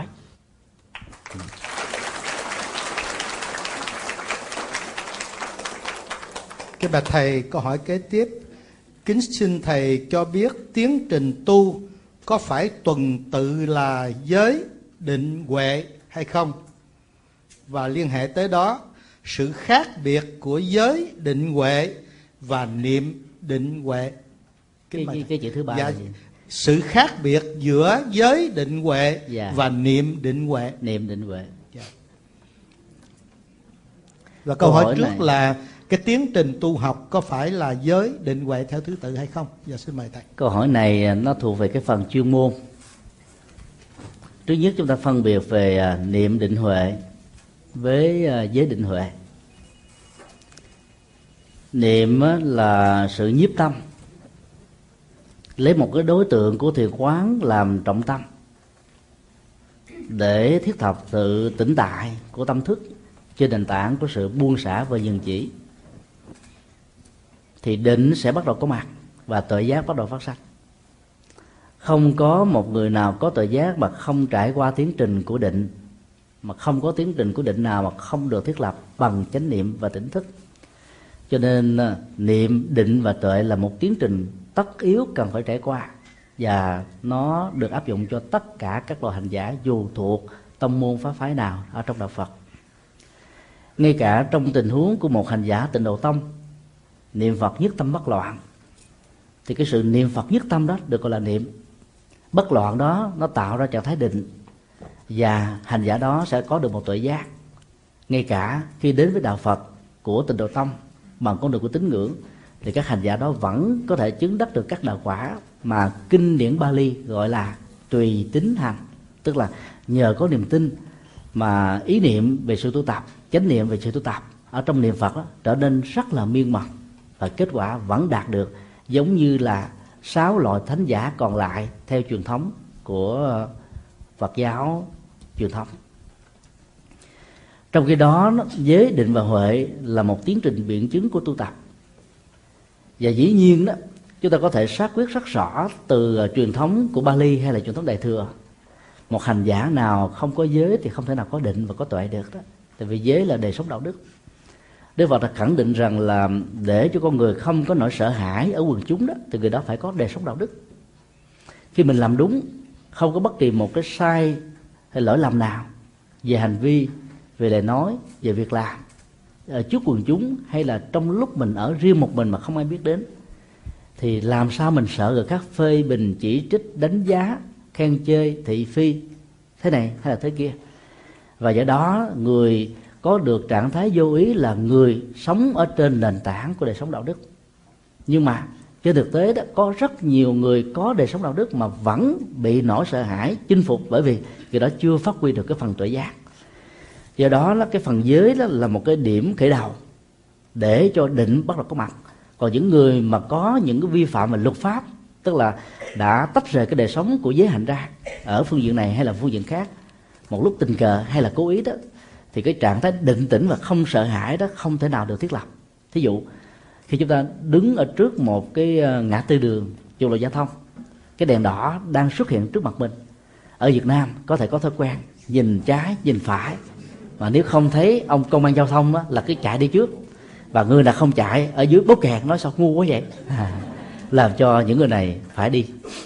Và như vậy đó là cái nỗi sợ hãi đó, nó được thể hiện qua cái hành động là nhìn trái, nhìn phải, nhìn thấy phía trước. Thì ở trong cái nền văn hóa và thói quen giao thông của phương tây, dầu không có cảnh sát giao thông, chúng ta vẫn không làm điều đó. Vì mỗi một lần bị phát hiện đó, cái tiền đóng bảo hiểm sẽ cao hơn. Cái khó khăn, cái uy tín của mình nó bị giảm đi. Cho nên người ta phải sợ. Và cái sợ đó làm cho người ta không vi phạm về luật pháp.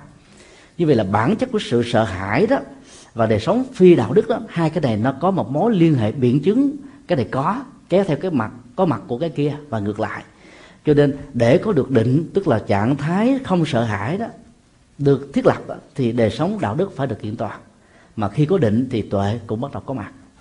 Do đó đó là tất cả các hành giả Phật giáo đặc biệt là người xuất gia thì cái phần giới đức vẫn là cái phần quan trọng ở trong dân gian Phật giáo ngày nay vẫn còn truyền thừa thuộc kinh Di Đà ăn tới già không hết. Tại vì phần lớn người ta đến chùa là thông qua cái chết tan chế vân vân dỗ cúng thất. Rồi ta gắn bó với là một ngôi chùa nào đó. Nó chỉ đúng một phần thôi chứ trên thực tế đó có đời sống giới đức đó, thì chẳng những một kiếp ăn hoài không hết mà hàng ngàn kiếp về sau cũng không hết. Vì nó dẫn đến tình trạng bất thối chuyển.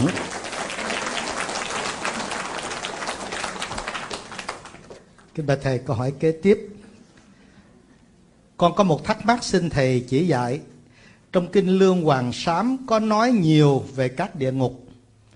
Sự thật khi chết, làm tội, có phải xa vào các địa ngục ấy hay không?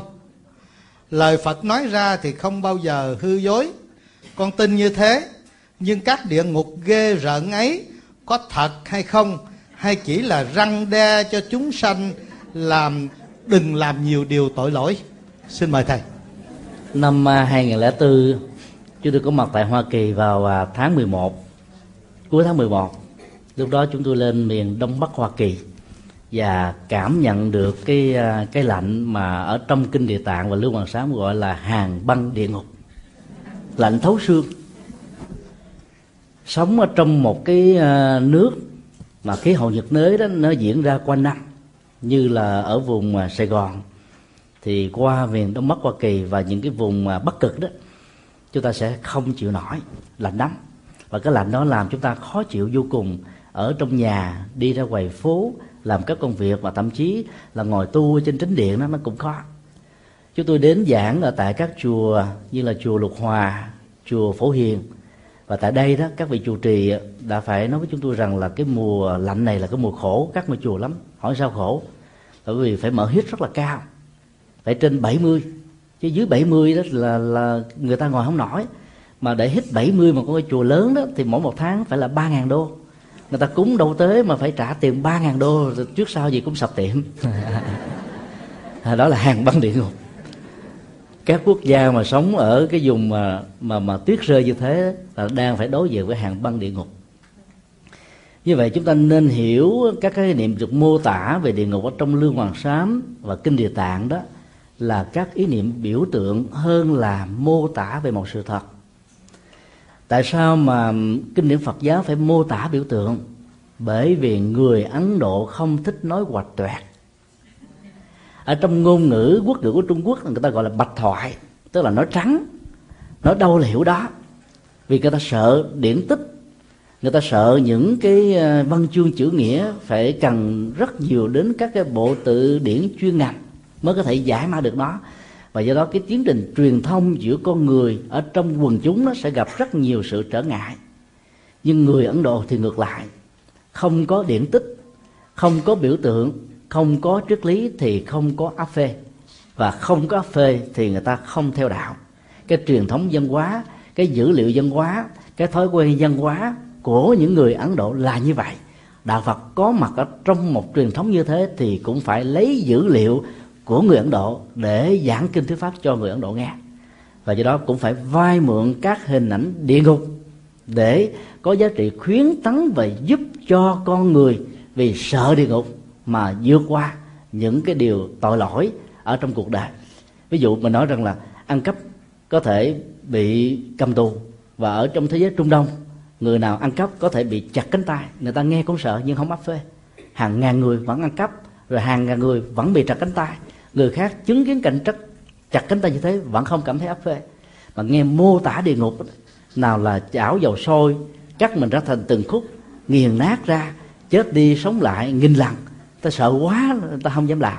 Và do đó cái giá trị của đạo đức nó, nó được thăng hoa từ học thuyết biểu tượng của địa ngục này nhưng là những người phật tử đó, thì à, chúng ta nên có thói quen thực tập và lý giải các cái mô tả trong kinh điển đó theo cái lớp ý nghĩa thứ hai là biểu tượng và triết lý. Chúng ta thử đặt mình ở trong những cái tình huống, ví dụ như là băng hà địa ngục, nó là cái gì? Đối với cái quan hệ vợ chồng cha mẹ, con cái trong gia đình của mình. Nếu vợ và chồng gặp nhau mà không ai nói với nhau câu nào, người này nói một cái, người kia trả lời một câu người này hiếp mắt một cái người kia quýt lại một cái. Và hai bên là đấu khẩu đấu lửa rồi dĩ nhiên là tạo ra băng giá và cuối cùng không ai nói chuyện với ai. Là người đó đang thiết lập một cái băng hàng địa ngục ở trong nhà.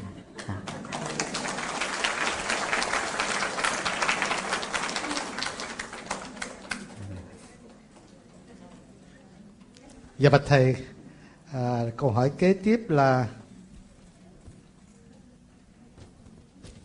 à, xin thầy giảng cho tại sao trong trạng thái nằm mơ là trạng thái mà chúng ta dễ tiếp xúc với thân trung ấm.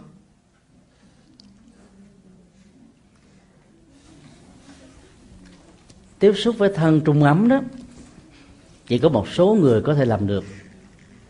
Làm được ở chỗ đó họ có được cái sự nhạy cảm giác quan.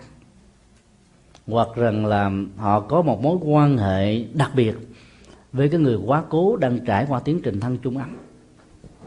Các nhà ngoại cảm làm được việc đó một cách rất là dễ dàng. Những người thân với các hương linh cũng có thể làm được việc đó khi mà cái nhu cầu tự cứu lấy chính mình trong tiến trình chưa được tái sanh dưới hình thức thân trung ấm qua hình ảnh của ngạ quỷ đó, thì người thân thiết nhất của hương linh sẽ là người được báo mộng.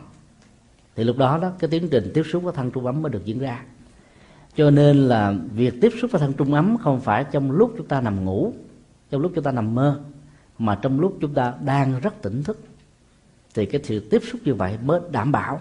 Còn trong lúc mơ đó, là khi nó thể hiện những cái nguyện vọng, những khao khát, những tình cảm, những tình thân, những tình thương. Chúng ta mơ tưởng thấy hương linh đó trở về với gia đình của mình, thăm viếng mình hay nhắn nhủ điều gì, điều đó. Những với điều như vậy đó, nó có thể đúng và có thể không đúng. Ba tuần trước khi chúng tôi có mặt tại chùa Đức Viên, sau khi ờ, chia sẻ các pháp thoại tại đây bảy buổi liên tục, thì có một vị thính giả đến ờ, trình bày với chúng tôi rằng là bà có cha và mẹ mất ở Việt Nam cách đây mấy mươi năm. Lúc đó bà còn rất là nhỏ cho nên bà không cảm nhận được, mà gần đây bà nằm mơ thấy là cha, mẹ của bà đó, về báo mộng rằng là tất cả những người thân còn lại ở Việt Nam không chăm sóc hương linh, để cho hương linh bị khổ đau dữ lắm. Thì bà mới nằm mơ thêm nữa. Trong lúc nằm mơ, bà đã thoại, nói là còn ờ, chú sáu đâu mà chú sáu không lo cho hương ấm, cho cho cho mẹ và cho ba. Thì hương linh đó mới báo rằng là chú sáu của mày đó đi theo tin lành. Đâu có tin, có đề sao đâu mà lo cho tao thì bà này bà giật mình dậy. Lúc đó chồng của bà đã đã đi xa. Sáng hôm sau bà gọi điện thoại hỏi là ở Việt Nam đó, người còn lại là ai? Thì ông chồng mới nói rằng là chỉ còn có chú sáu thôi. Hỏi chú sáu theo đạo gì?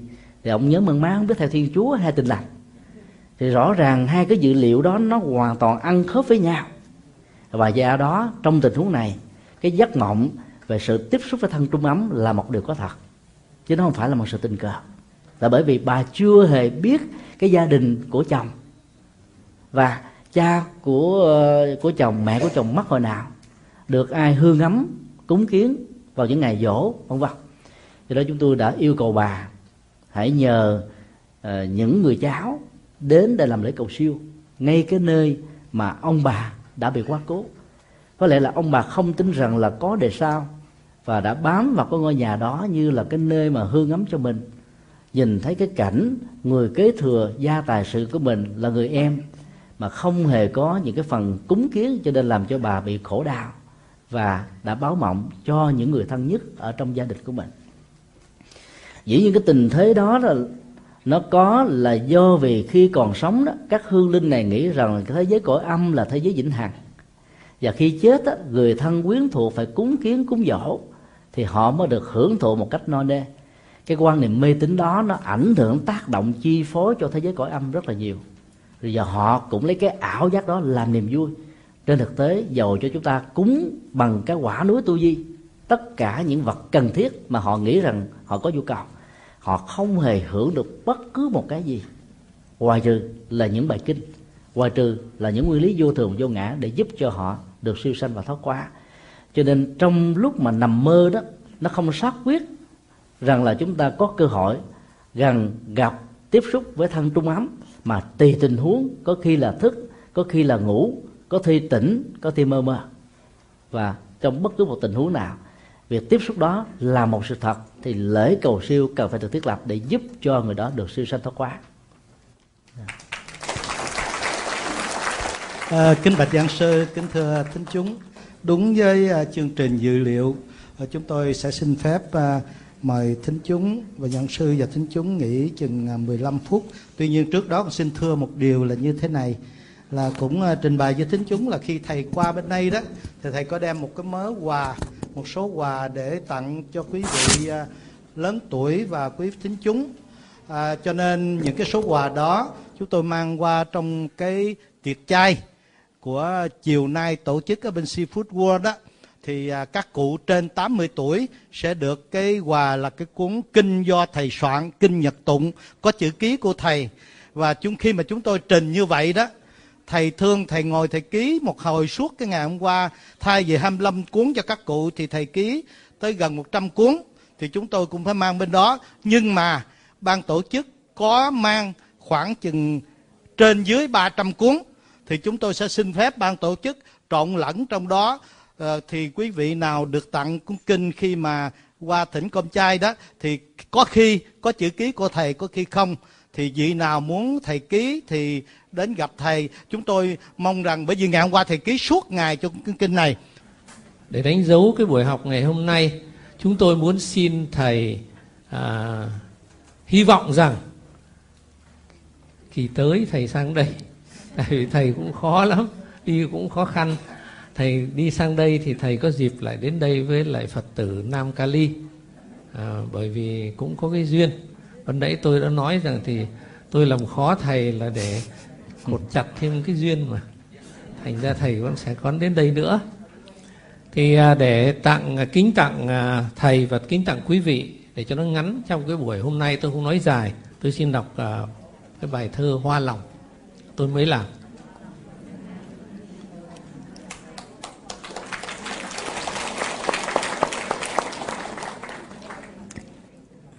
Tôi vẫn nhìn đời ngập gió sương, thấy người tất bật nghĩ mà thương. Bao giờ trời đất thanh lương nhỉ, để mở, để nở bông hoa vạn sắc hương. Tôi vẫn nhìn đời rộn chiến trường, hại nhau để thắng, nghĩ mà thương. Bao giờ họ biết vì nhau nhỉ để trẻ thơ cười chẳng vấn vương. Tôi vẫn nhìn đời vạn nẻo đường đường nào cũng dẫn đến tha phương. Càng đi, càng mất mình liên tiếp. Chỉ một đường tìm tâm tựa nương. Tôi vẫn nhìn đời nặng luyến thương, thấy cuộc đời trôi chảy vô thường từng giây từng phút đều đổi mới. Nở đóa hoa lòng mặc gió sương. Xin hết.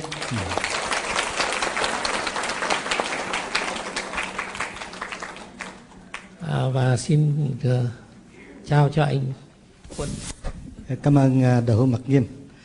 Uh, kính bạch uh, giảng sư.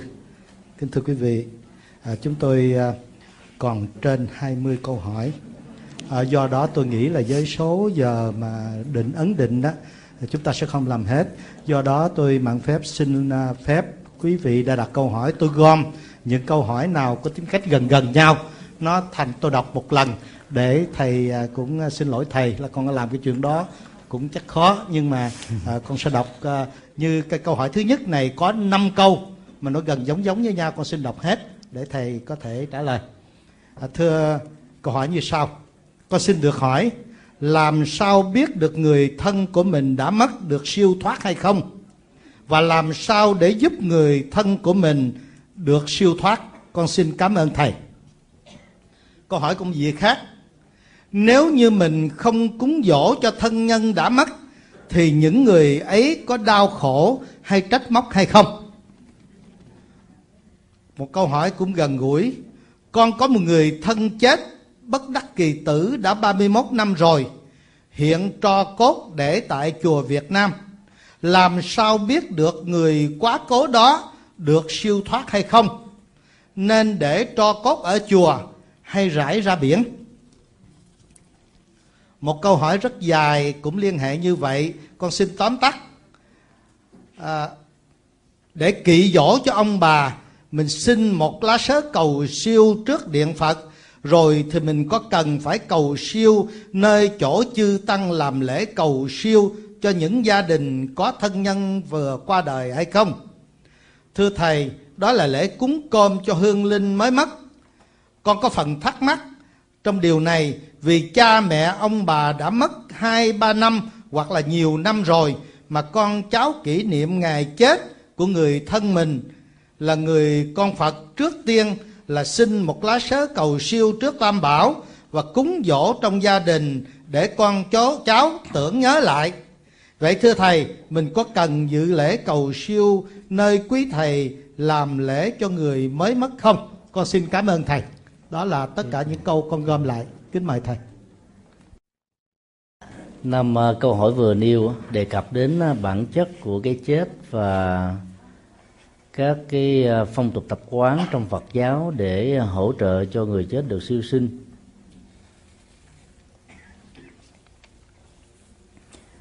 Cái câu đầu tiên đề cập đến làm thế nào để biết người thân của mình chưa được siêu sinh đó, thường trở thành mối bận tâm của rất nhiều người trong chúng ta nhất là những người phật tử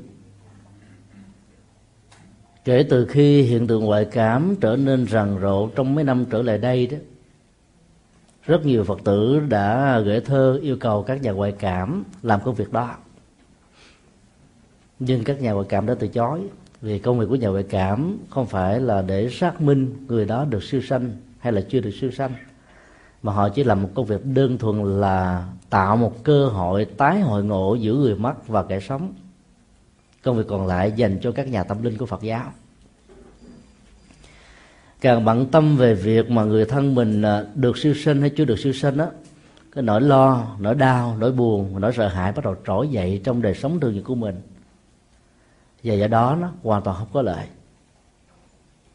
Bản chất của nỗi đau đó thường tìm cơ hội để phóng thích. Nếu người thân của chúng ta chưa được siêu sinh thì người thân sẽ tìm cách đó, báo cho chúng ta như cách thức ở trong cái câu chuyện mà chúng tôi nêu từ à, một tình huống của người phật tử ở San Jose bà là dâu ở trong gia đình, không phải là con ruột. Nhưng có lẽ đó là cha mẹ, chồng đó đã thấy rất rõ là người con trai của mình không tin Phật pháp, mà chỉ có đứa con dâu của mình mới tin.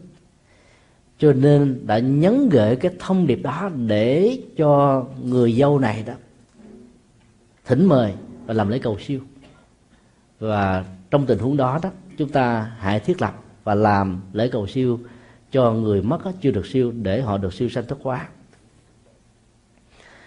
Có một mẹo vật mà chúng ta có thể đông đo tính điếm được nếu như cái tình huống giấc mơ diễn ra và chúng ta tiếp xúc với thân trung ấm của người thân vừa vượt quá cố, mình không biết là đây là mơ hay là một sự thật. Thì chúng ta chỉ cần à, đối diện trước hương án của hương linh. Vái vang một cách rất là thành tâm. Như thế này. Xin người người là một đại từ có thể là cha, là mẹ, là vợ, là chồng, là người thân nói chung. Tối nay hãy về chơi với chúng tôi tức là người đang vái vang. Lời à, vái vang đó, nó sẽ làm cho chúng ta gặp người đó trong giấc mơ. Rồi chuyện này chuyện rất bình thường. Ngày hôm sau, cũng cầm ba nén hương, đối trước hương án.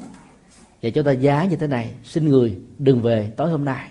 Tôi muốn được yên và vĩnh viễn những ngày hôm sau, xin người đừng về nếu từ à, ngày thứ hai kể từ khi lời vái đó được thực hiện đó, mà chúng ta không thấy bóng dáng của bất kỳ một hương linh nào trở về nữa đó, thì chúng ta biết rằng đó chỉ là một giấc mơ thôi. Tại sao các hương linh phải trở về để báo mộng cho chúng ta? Vì các hương linh không tự mình làm được cái công việc giải phóng chính mình ở trong cái cái ách và tù ngục của tiến trình sanh tử dưới hình thức có thân trung ấm qua hình ảnh của ngạ quỷ cho nên họ phải tìm người thân nhất, người có cái năng lực nhất, người có tấm lòng nhất để làm công việc đó thế dùm cho họ. Như trường hợp, cha mẹ chồng đã nhờ đến nàng dâu. Do đó tốt nhất là hãy bình tâm, đừng có tin vào những cái lời đồn đại trong dân gian. Chẳng hạn như có nhiều người nghĩ rằng là con bông bướm mà bay về trong nhà đó, là người thân của mình vừa quá cố về thăm. Nghĩ như vậy rồi khổ đau cùng cực con bông bướm đó, thì nó phải có đến cả à, mười mấy ngày để trở thành nó. Và nó bay. Và nhiều khi người cha người mẹ mình mới chết ngày hôm trước mà con bông bướm về mình nói là quá thân con bông bướm làm sao chúng được. Vậy mà niềm tin sai lầm đó vẫn trở thành một nỗi ám ảnh trong rất nhiều người phật tử chưa hiểu được đạo lý tái sanh của nhà phật. Do đó để giúp cho người thân được siêu thoát đó, thì à, chúng ta làm lễ cầu siêu. Lễ cầu siêu đó cần phải được thiết lập ở trên nền tảng là người làm lễ cầu siêu, thân nhân làm lễ cầu siêu. Phải cùng đồng tâm hiệp lực để hỗ trợ cho hương linh được siêu sinh thoát hóa. Nếu chúng ta chỉ nghĩ đơn thuần làm lễ cầu siêu là giao công việc đó cho các ông thầy tu, cho các vị sư cô đó, thì chúng ta sẽ rơi vào trạng thái sai lầm. Vì người thân đóng một vai trò quan trọng hơn hết. Bởi vì người thân dễ dàng thiết lập được cái trạng thái tình thân và nhờ cái tình cảm thân tộc thân quyến. Mà những cái lời góp ý chân thành của người còn sống đó mới có thể đánh động tâm thức cho người quá cố. Và người quá cố nương vào sự đánh động đó để lắng nghe được lời kinh thuyết pháp của những nhà sư được thỉnh mời làm lễ cầu siêu. Cho nên tốt nhất là chúng ta nên tổ chức lễ cầu siêu tại chùa nhà là máy ấm, trong đó có hạnh phúc với tư cách là vợ chồng. Có hạnh phúc với tư cách là cha mẹ trong mối quan hệ với con cái. Có những mối hạnh phúc giữa những người thân, anh em, quyến thuộc, thân bằng với nhau. Lễ cầu siêu nếu được tổ chức ở tại tư gia đó, thì trong qua cái cách thức cầu siêu theo truyền thống dân gian của Phật giáo là thỉnh và triệu mời hương linh về nhà. Hương hoa thỉnh, hương hoa triệu thỉnh, nhất tâm phụng thỉnh, hương linh vậy đó abc đó hãy trở về thọ tài hưởng thực.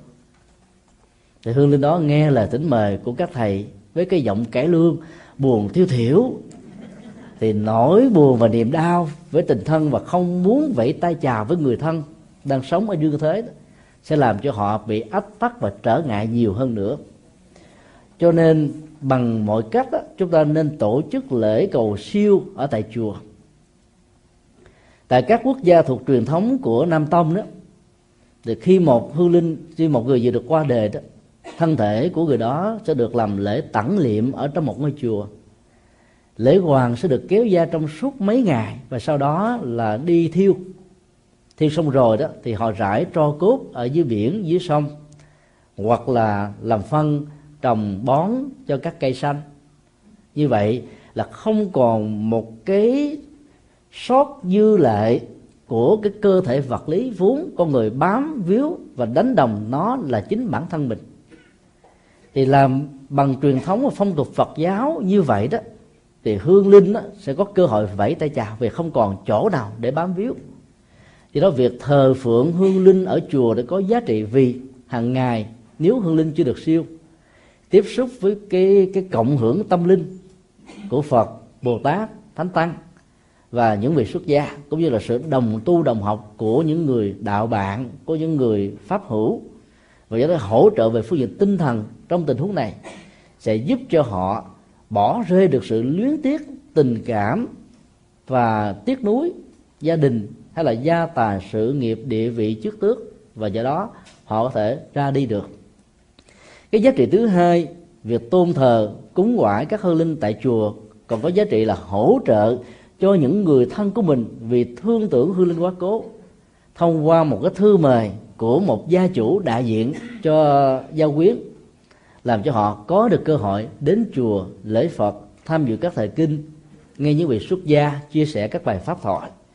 Thì từ chỗ chưa biết được Phật pháp, họ có một cơ hội đó biết được đạo Phật và giá trị của sự đến đạo Phật như thế đó, lúc đầu chỉ thông qua con đường tín ngưỡng của mai cha nhưng về lâu về dài đó họ sẽ trở thành một Phật tử hiểu được tiến trình của nhân quả và tái sanh. Do đó đó chúng ta cần phải làm lễ tại chùa hơn là làm lễ tại nhà. Chúng ta thấy rất rõ rằng là trong những cái tình huống chết bắt đắc kỳ tử thì các hương linh đó, khó có cơ dễ có cơ hội bị dướng vì họ chưa sẵn sàng chấp nhận cái chết có một lần chúng tôi đọc tờ báo vào năm 2006 được biết có một cặp tình nhân trẻ đang đi dạo phố ở trên một cái bờ sông của Hàng Châu. Người nam đó chuẩn bị 3 tháng nữa là tốt nghiệp cao học. Người nữ đó vừa mới tốt nghiệp cử nhân. Hai người vừa thề non hẹn biển với nhau là sau khi người nam tốt nghiệp cao học, tức là 3 tháng nữa đó, thì họ sẽ trở thành vợ và chồng với nhau, sống răng long tóc bạc. Cái cuộc đi chơi với những tâm tình đẹp như thế đang được diễn ra, thì cả hai nhìn thấy một đứa bé đang bị té xuống ở cái dòng sông kế bên, la lên thất thanh và cái tính cách ừ, thương cảm của người nam đã làm cho anh ta lao xuống con sông. Anh ta phải vật vã với con sông vì nước chảy quá xiết. Người bạn nữ của anh cảm thấy không an tâm cho nên nhảy xuống theo. Hai người phải ờ, vật lộn với cái cơn sóng nước. Rồi cuối cùng đưa được đứa bé lên trên bờ. Thì lúc đó đó, người nam này đã bị kiệt sức, bị dợp bẻ và đã cuốn trôi mắt. Anh ta đã chết. Ba ngày sau mới tìm được thi thể. Cô này thì được vớt lên, đưa vào bệnh viện và qua đời tại bệnh viện. Mấy ngày sau đó thì báo chí đã rần rộ đưa tin là gia đình của hai họ tộc này đã làm lễ à, đính hôn cho họ, làm hai hình nộm, rồi làm lễ trao nhẫn cưới, rồi làm lễ thề non hẹn biển với nhau. Chúng tôi cho rằng là gia quyến, thân bằng quý tục có hai hương linh cực kỳ làm việc đúng và đã hiểu được đạo lý của nhà Phật vì sự tiếc nuối ở trong tình yêu đó đã làm cho người ta quyến luyến, khó có thể quên được lắm mà nếu chưa thỏa mãn được nó thì khó có thể siêu sanh họ có thể lãng quảng ở trên con sông. Lãng vãng ở trên cái con đường mà cái cuộc tình rất là đẹp, rất là mơ mộng, rất là sáng lạng đã được diễn ra. Và bám víu vào những cái tình huống như thế cho họ khó đi được. Làm lễ cầu siêu như là một cách thức để cho họ mãn nguyện khi cái chết đã diễn ra trong một cái tình thương mang lại cái niềm vui cho một em bé cần phải được cứu thoát. Và khi thỏa mãn điều đó thì hương linh sẽ được siêu thoát rồi lớn vấn đề mà câu hỏi đặt đặt ra đó là trong tình huống lễ cầu siêu, người thân đóng một vai trò quan trọng là bởi vì chỉ có người thân mới biết được cái tâm trạng, mới biết được hoàn cảnh, mới biết được những cái bế tắc, mới biết những cái khó khăn của hương linh hơn là các vị tu sĩ. Và phải cung cấp tất cả các dữ liệu đó ngay cái lúc mà mình đến chùa nhờ làm lễ cầu siêu hay là làm lễ lễ tang, nói chung. Như phần lớn tại Việt Nam đó các gia chủ khi đến chùa thì không bận tâm về việc này, mà lại hỏi các ông thầy và gia đình hay người thân của tôi chết có trùng tang ly tán, có tam tang, có sát chủ ờ, có những cái ngày xấu không à? Họ phải thương tiếc gì cho người chết, mà họ sợ ảnh hưởng đến cái cái quyền lệ, cái hạnh phúc, cái gia tài, cái sự nghiệp của chính bản thân họ. Chính vì vậy mà các dữ liệu của người thân đã không cung cấp cho những người làm lễ cầu siêu và lễ cầu siêu đó phần lớn được thực hiện một cách rất là sơ sài theo hình thức tức là lên tụng một thời kinh. Thời kinh đó bằng âm hán việt người sống nghe cũng không hiểu người chết nghe càng mù tịch. Và do đó đó các hương linh nghe như giống như cái bài gọi là um, với cái âm hưởng du dương trầm bổng nhẹ nhàng thư thái họ cũng cảm thấy an lạc ở trong một giai đoạn nhất định nào đó. Nhưng mà siêu sanh đó quá thì không được đảm bảo do đó cả người thân lẫn những người làm công việc hộ niệm và trợ niệm cho hương linh phải hết sức đầu tư tâm linh của mình trong lúc cái lễ cầu siêu được diễn ra và làm thế nào để truyền cho cái cái cái giá trị vô thường vô ngã để hương linh hiểu và thừa nhận rằng cái đó đó cần phải được chấp nhận như là một sự thật thì hương linh mới có thể siêu sanh thoát quá được. Một câu hỏi đặt ra là trong lễ cầu siêu đó thì cái sớ có đóng vai trò quan trọng hay không? Hay là gia chủ chỉ cần nhờ các thầy làm làm ở tại ngôi chùa mà không cần phải tham dự. Nếu gia chủ không tham dự thì giá trị của cầu siêu sẽ giảm đi 50% vì như chúng tôi đã nói, người thân đóng một vai trò quan trọng mà nhất là cái người còn sống có một cái mối tình thân nhất với hương linh sẽ có thể hỗ trợ cho hương linh rất là nhiều, giúp cho hương linh có được cái cảm giác an tâm. Thì hương linh mới vẫy tay chào vĩnh viễn với xác thân cho nên để hỗ trợ điều đó đó thì chúng ta đừng có làm các mộ quyệt thật là quy nga tráng lệ như là phong tục tập quán của những người trung hoa. Hoặc là làm những cái nơi tưởng niệm rất là hấp dẫn chẳng hạn như là à, nhạc sĩ ờ, ca sĩ à, cũng là diễn viên nổi tiếng à, à, Elvis Presley ở trên Memphis.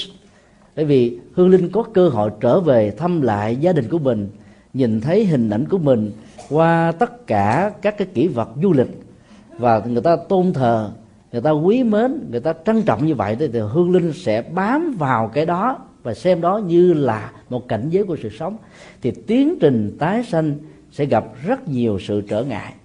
Chính vì thế để có được sự uh, kết quả trong lễ cầu siêu thì cả người thân lẫn những người làm công việc cầu siêu này hãy nên thực tập những bài kinh về lễ cầu siêu bằng thuần việt để cho cả người sống lẫn kẻ mất dễ dàng hiểu và thấm được nguyên lý vô ngã vô thường. Thì tiến trình ra đi mới có thể được thực hiện. Ở trong bản kinh tụng hàng ngày mà chiều nay quý vị sẽ được tặng với số lượng giới hạn không đủ hết. Trong đó có ít nhất là năm bài kinh về lễ cầu siêu. Quý vị thỉnh thoảng rảnh rỗi thì xin chịu khó hay lật vào các cái trang kinh cầu siêu đó đó, được phiên dịch từ kinh tạng Bali, để thấy rất rõ là cái nhu cầu hỗ trợ tâm lý và tâm linh cho người quá cố là không thể thiếu. Nếu chúng ta chỉ giao cho các ông thầy và tin tưởng các cái lá sớ cầu siêu thì chúng ta không làm được thành công việc cầu siêu. Vì cái lá sớ đó, nó là cái phong tục tập quán của người trung hoa để bày tỏ lòng chí thành chí kính của chúng ta đối với ba ngôi báo mà thôi ở trong lá sớ đó, nếu chúng ta hiểu được chữ hán chỉ là một cái lời thánh thánh, thành thành khẳng đối với tam bảo, đâu có giá trị đâu hơn. Và thỉnh thoảng có nhiều ngôi chùa là một lá sớ rất đơn giản, bằng bốn chữ là tam bảo chứng minh, vì không biết chữ hán mình tưởng cái gì linh thiêng lắm. Do đó chúng tôi yêu cầu là hãy nên thuần việc phá. Và trong lúc thời cầu siêu được diễn ra, hay là sau khi trở lại về nhà, chúng ta phải luôn luôn tâm niệm mong cho người đó hãy từ bỏ cái cái tâm trạng đè nặng ở trên cái tiến trình của sanh tử thì họ mới có thể ra đi được. Xin đi câu hỏi khác.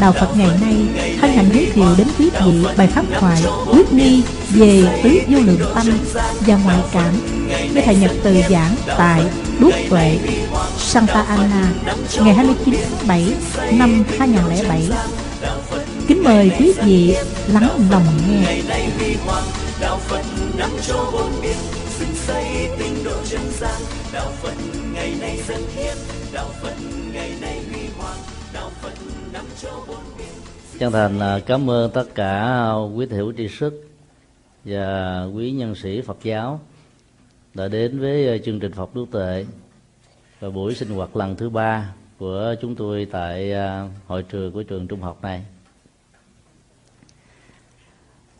Câu hỏi bác Mặt Nghiêm đặt ra liên hệ đến à, việc ứng dụng các năng lực của lòng từ bi trong à, sinh hoạt thường nhật. Chúng sanh duyên từ à, là một khái niệm mà trong đó đó sự phát nguyện dấn thân phục vụ cho tất cả mọi chủng loại sự sống đó, trở thành như là đối tượng của sự hành trì khi mà chúng ta đến với ờ, chúng sanh duyên từ thì tất cả những quan điểm như là, là tinh thần là gia đình tinh thần uh, văn hóa của phong tục tập quán tinh thần uh, yêu nước của một quốc gia đó nó trở thành như là một vấn đề phụ. Ở đây à, hành giả thực tập ôm lấy hết tất cả các chúng sinh và lòng yêu thương um, nhân loại và chúng sinh làm nền tảng. Chủ nghĩa yêu nước thường à, đặt chúng ta vào một sự lựa chọn là um, ôm lấy những người nhân dân ở trong à, cùng một quốc gia và xem phía đối phương là kẻ thù. Cho nên à, được quyền sát bắn và chúng ta được huấn luyện hoặc là bóp cò trước hoặc là bị bóp cò cái động tác bóp trước hay sau dẫn đến sống và chết. Chúng sinh duyên từ à, thì có một quan niệm ngược lại, là lấy tất cả mọi người và mọi loài làm đối tượng. Khi chúng ta làm được như thế đó thì cái tinh thần à, phản chiến sẽ là trọng tâm của mọi vấn đề trong sự tương nhượng giữa các quốc gia trên nền tảng của hòa đàm giải quyết các vấn đề à, tranh chấp thuộc về liên quốc gia và có thể có trong tương lai liên thế giới giữa hành tinh này và các hành tinh khác đó, cũng dựa trên nền tảng lấy cái quyền sự sống của tất cả các chú gọi làm nền tảng hơn là cái quyền của một dân tộc, mặc dầu dân tộc đó thuộc về chính nghĩa. Cho nên à, thực tập à, chúng sinh dương từ thì tấm lòng thương nhân loại sẽ lắng át tấm lòng à, của một quốc gia. Chúng ta vẫn thấy rất rõ cái nỗi khổ niềm đau đó đè đặt lên một dân tộc thông qua các chủ nghĩa xâm lược là một sự thật. Nhưng nếu như mình chỉ đứng về phía bị à, thương tổn, mà không thấy phía đối tượng tạo ra sự thương tổn, nó cũng là một đối tượng cần được giáo hóa đó, thì lòng hận thù của chúng ta sẽ trỗi dậy như là một cái phản ứng tâm lý rất là bình thường và do vậy chúng ta phải mở rộng lòng ra. Tất cả các nỗ lực của những người thực tập chúng sanh duyên từ là làm thế nào để um, nối kết sự sống của muôn loài và xem sự sống đó là có giá trị bình đẳng. Một phương diện ứng dụng khác của chúng sanh duyên từ là chúng ta không xem um, quan điểm vật dưỡng nhân là một chân lý các tôn giáo khác đặc biệt là dựa vào à, do thái giáo bao gồm uh, cơ đốc giáo thiên chúa tinh lành chánh thống anh giáo thậm chí hồi giáo đều cho rằng là chúa đã tạo dựng ra các loài động vật nói chung để phục vụ cho mạng sống của con người. Nhưng nếu à, chúng ta thử làm một cái công việc đông đo tính điếm một ngày nào đó, mình hoặc là người thân của mình bị lạc lõng ở trong một khu rừng. Rồi à, mạng sống của mình à, đang bị đe dọa bởi à, các loại thú dữ. Có thể xé tươi nuốt xác mình ra. Thì lúc đó chúng ta có đủ sức để mạnh dạn và nói như thế này rằng là nhân giữ vật hay không. Thì trên thực tế đó, chúng ta sẽ trở thành mồi của chúng nếu chúng ta không thể đủ bản lĩnh nói rằng là con người được sinh ra để phục vụ sự sống cho các loài thú dữ đó thì chúng ta cũng không thể nói một cách ngược lại rằng các loài động vật được sinh ra là để phục vụ cho con người. Chúng sanh duyên từ sẽ giúp chúng ta có một cái nhìn là thiết lập lòng từ bi đối với các loại chúng sanh hơn là chỉ đơn thuần đối với nhân loại. Các tôn giáo khác đó, thì ờ, đặt người ta trên một cái chủ nghĩa yêu nước, và thậm chí là nhân danh chủ nghĩa yêu nước để ờ, làm thương tổn các quốc gia khác. Rồi sau đó là nhân danh con người để làm thương tổn các loài động vật phi con người.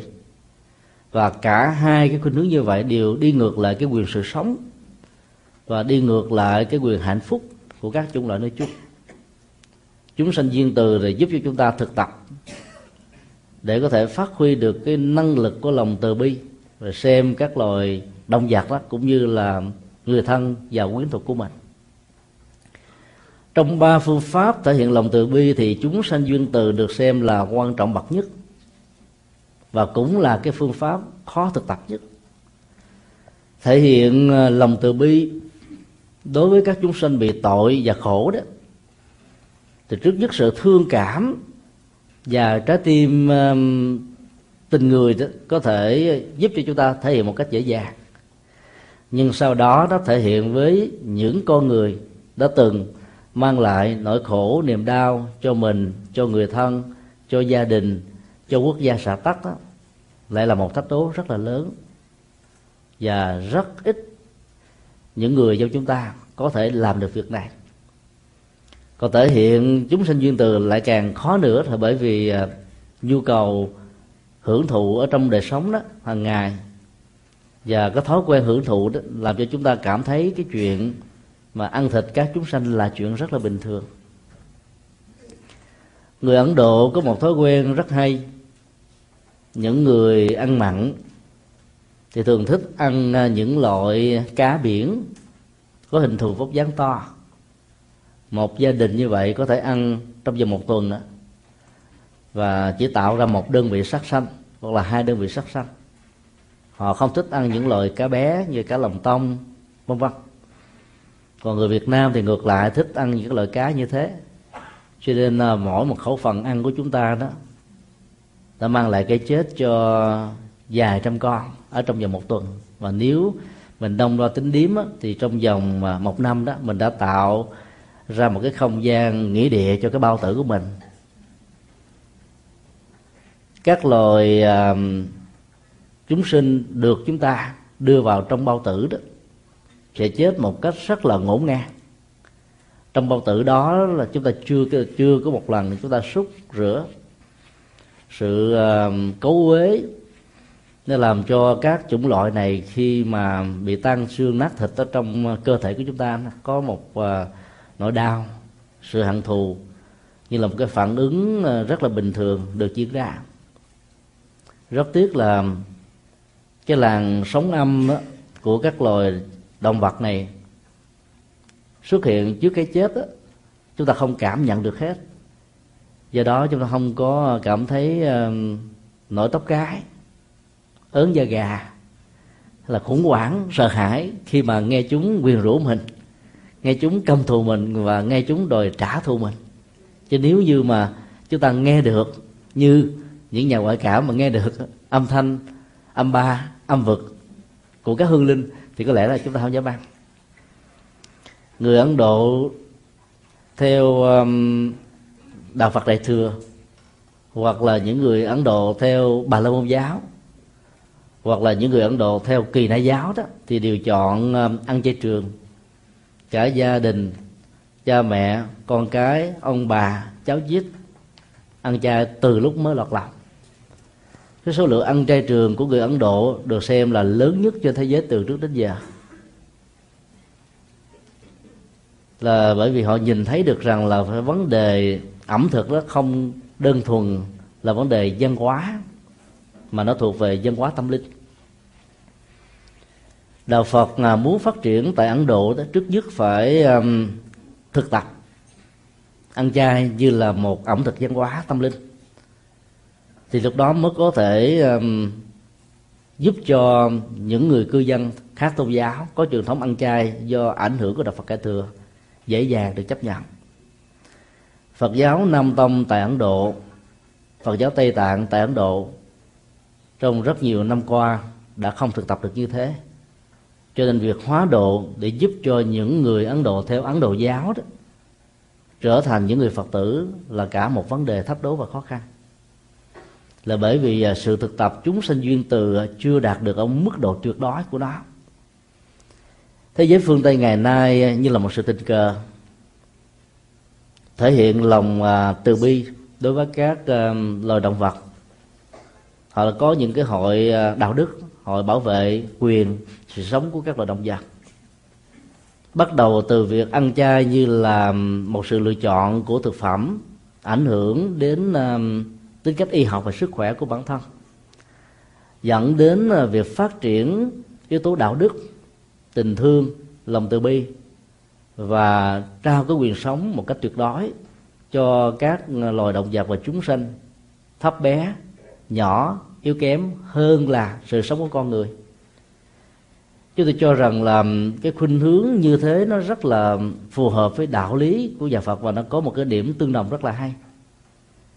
Trong khi đó, những nước châu á ảnh hưởng nền văn hóa, tâm lý của phật giáo như là trung quốc, nhật bản, triều tiên, việt nam, tây tạng, lào, thái, campuchia, tích lan, miến điện và cả ấn độ lại là những quốc gia mà phần lớn phật tử ăn mặn tức là không thực tập được chúng sanh duyên từ. Do đó ứng dụng chúng sinh duyên từ à, có thể bắt đầu bằng những sự thực tập mỗi dụ mỗi tháng à, ăn chay từ hai ngày đến bốn ngày, sáu ngày, tám ngày, 10 ngày hoặc là một năm một tháng rồi một năm ba tháng rồi một năm sáu tháng rồi một năm chọn về một năm. Có người không ăn chay được. Có người cảm thấy ăn chay rất hấp dẫn.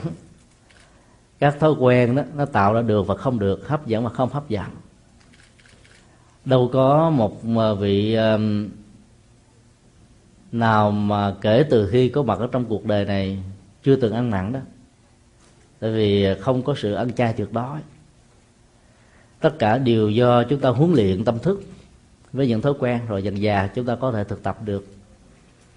Do đó nó ứng dụng à, công thức chúng sanh duyên từ đối với quê hương xã tắc là chúng ta vượt lên trên cái chủ nghĩa yêu nước thông thường để nhìn thấy cái mạng sống của con người là quý trọng mặc dầu mạng sống đó thuộc về kẻ thù của chúng ta, thuộc về kẻ xâm lược quốc gia chúng ta, thuộc về những người đã đem lại sự đổ nát trên quê hương của chúng ta. Chúng ta vẫn tôn trọng và làm thế nào đó để cho họ có được một cơ hội để hồi đầu thực tập như thế là cả một sự khó khăn. Rồi sau đó mở rộng lòng từ bi thể hiện chúng sanh duyên từ với các loài động vật và gia súc lại càng khó hơn nữa. Thì số lượng người ăn chay ở trên à, hành tinh này nó chỉ khoảng chừng à, 0,1% thôi.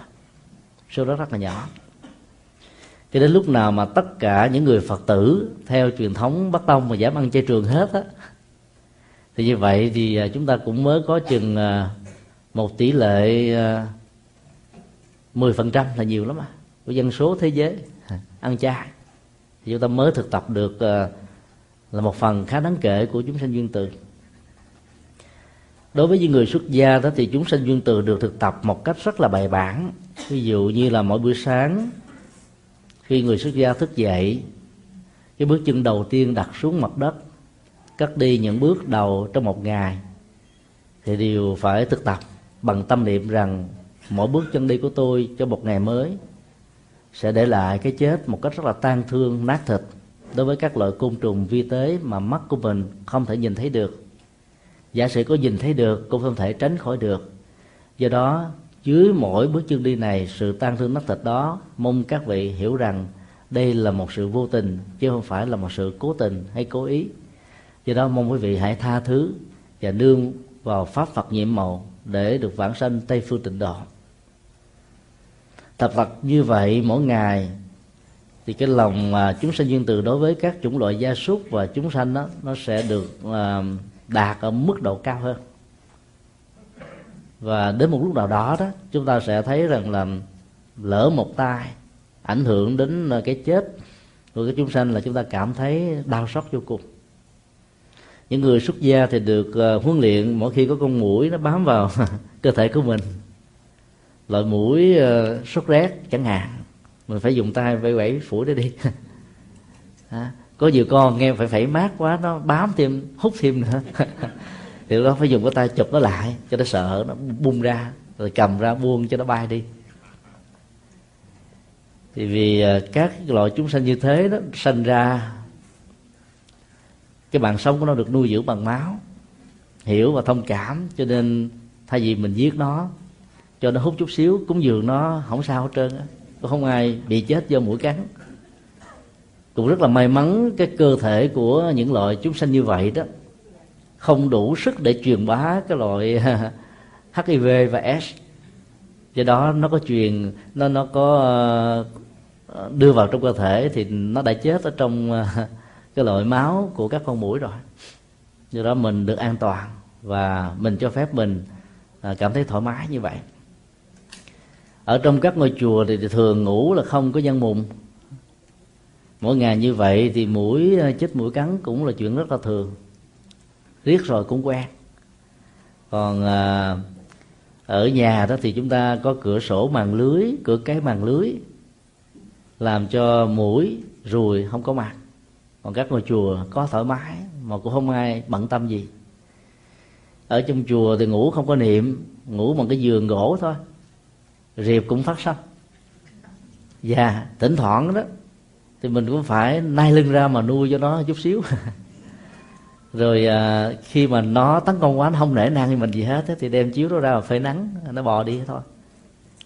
Cái đó là cách thực tập à, chúng sanh duyên tự và những sự thực tập này đó thì à, nó rất là khó đối với người tại gia.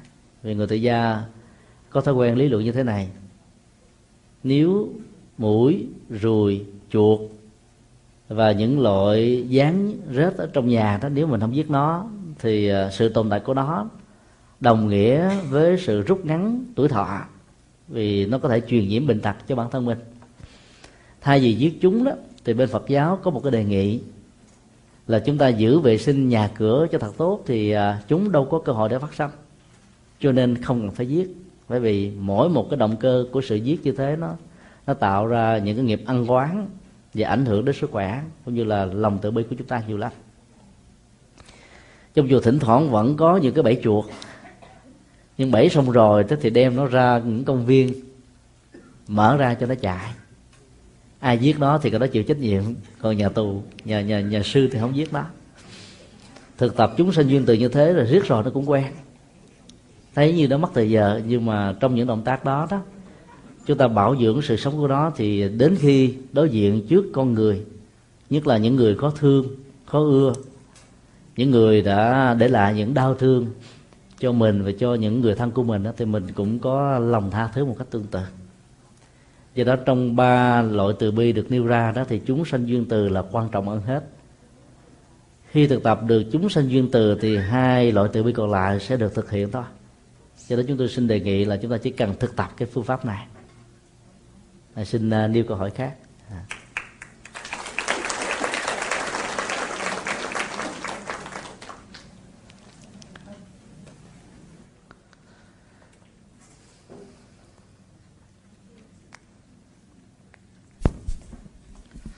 À, kính bạch thầy giảng sư, kính thưa chư tôn đức, kính thưa các vị Phật tử. À, tôi hôm nay à, có một cái duyên là vì à, đạo hữu à, MC chánh của Đốt Tuệ vắng mặt, cho nên tôi tạm thời thay thế. Và vì không có quen, cho nên nếu có chi sơ xuất thì xin à, thầy giảng sư và à, chư tôn đức và quý Phật tử à, tha thứ cho à, chị Chi chỉ rất là cẩn thận. Kỳ trước có một số câu hỏi chị có gửi cho tôi rất là rõ. Ở đây câu hỏi à, chưa kịp hỏi thầy. Và những câu hỏi thầy đã trả lời rồi. Thành ra chúng tôi xin bạn phép uh, xin phép giảng sư chúng tôi chia cái thời trả lời này ra làm hai. À, chúng ta hôm nay phải nghỉ sớm một tí có lẽ là 5 giờ rưỡi cùng đi ăn chay với nhau trong cái tiệc cơm chay bên kia thành ra chúng tôi sẽ chia cái à, phần trả lời của xin phép quý vị chia phần trả lời thầy ra hai phần. Phần thứ nhất là toàn những câu trả lời liên hệ tới tứ vô lượng tâm. Và chúng tôi sẽ à, đưa những câu hỏi này cho giảng sư bây giờ cho đến à, 4 giờ. Sau đó sau khi nghỉ à, chừng à, chắc là 4 giờ 15 sau khi nghỉ chừng 10 10 phút khi trở vào đó chúng ta còn trên một giờ thì chúng tôi sẽ đưa ra những câu hỏi liên hệ tới những vấn đề Phật học tổng quát và những vấn đề chi tiết khác mà giảng sư sẽ trả lời cho tất cả quý vị. Tôi xin phân phối như vậy. Và hiện tại trong tay của chúng tôi mà chị Chi ghi còn lại đó thì có trên 10 câu, tức là 11 câu. Và khi chúng tôi vào đây đó, bác Mật Nghiêm và à, quý anh chị Bách ở dưới đưa lên là chúng ta có 17 câu. Thì tôi chưa soạn và chia các 17 câu trước nhưng mà ở trên này chúng tôi đã chia ra rồi và chúng tôi sẽ lần lượt. Những câu này đã đọc rồi. Do đó lần lượt tôi sẽ đọc từ câu cho giảng sư trả lời. Nhưng trước khi đặt câu hỏi thứ nhất đó tôi cũng xin trình quý vị vài điều như thế này. Là đạo hữu mật nghiêm có trình bày cái quan niệm của hội phật học đức tuệ của chúng tôi là phổ biến phật pháp bằng nhiều cách đến cho tất cả quý vị. Thính chúng không phân biệt và chúng tôi lưu tâm đến việc thỉnh mời những vị giảng sư mà chúng tôi nghĩ là tạo ích lợi về tu cũng như về học đến quý vị. Và do vậy à, ở trên tay chúng tôi những câu hỏi này chúng tôi sẽ hỏi giảng sư nhưng mà à, chúng tôi cũng thưa với quý vị là hội Phật Đức Tuệ rất là chân thành và kính trọng toàn thể thính giả và các Phật tử khác. Nên, chúng tôi xin thưa là ngoài mười mấy câu hỏi mà chúng tôi có kỳ trước đó, hôm qua, đạo hữu mật nghiêm có nhận được một số năm câu hỏi rất là mạnh mẽ của một nhóm phật tử. Chúng tôi phải nói ở đây, để chúng tôi cắt nghĩa lý do tại sao chúng tôi phân tích như vậy, là có những câu hỏi dạ vâng sẽ, cho chúng tôi sắp xếp vào mặt sau. Nhưng mà có những câu hỏi liên hệ tới những cái vấn đề nó có tính chất chính trị hay là những cái vấn đề có tính cách lớn lao của Phật giáo như là các giáo hội đến thầy thì tôi xin mạng phép xin thưa với quý vị như thế này. Những vấn đề đó dĩ nhiên đối với giảng sư tụi tôi nghĩ là không có khó khăn chi đâu. Nhưng mà những vấn đề lớn của Phật pháp chúng tôi không nghĩ là chúng ta tiện đem ra bàn ở đây nói như vậy để chúng tôi thưa với quý vị, nếu mà những câu trả, những câu hỏi nào mà chúng tôi có lướt qua thì chẳng qua chúng tôi thấy nó không có lợi cho việc tu và học liên hệ đến bài giảng của mình. Thì xin quý vị miễn chấp cho. Phần thứ hai chúng tôi kính thưa với quý vị là ngay trong chương trình phát thanh đuốc tuệ của chúng tôi khi đưa những cái bài giảng đến quý vị thì có những thính giả gọi vào góp ý kiến cho đạo hữu mật nghiêm và cho cá nhân chúng tôi. Và trong tuần rồi đại cương có nói như thế này là cái việc mà đem giảng à, về ngoại cảm ở đây coi chừng là chúng ta bị mắc vào cái tuyên truyền mê tín dị đoan.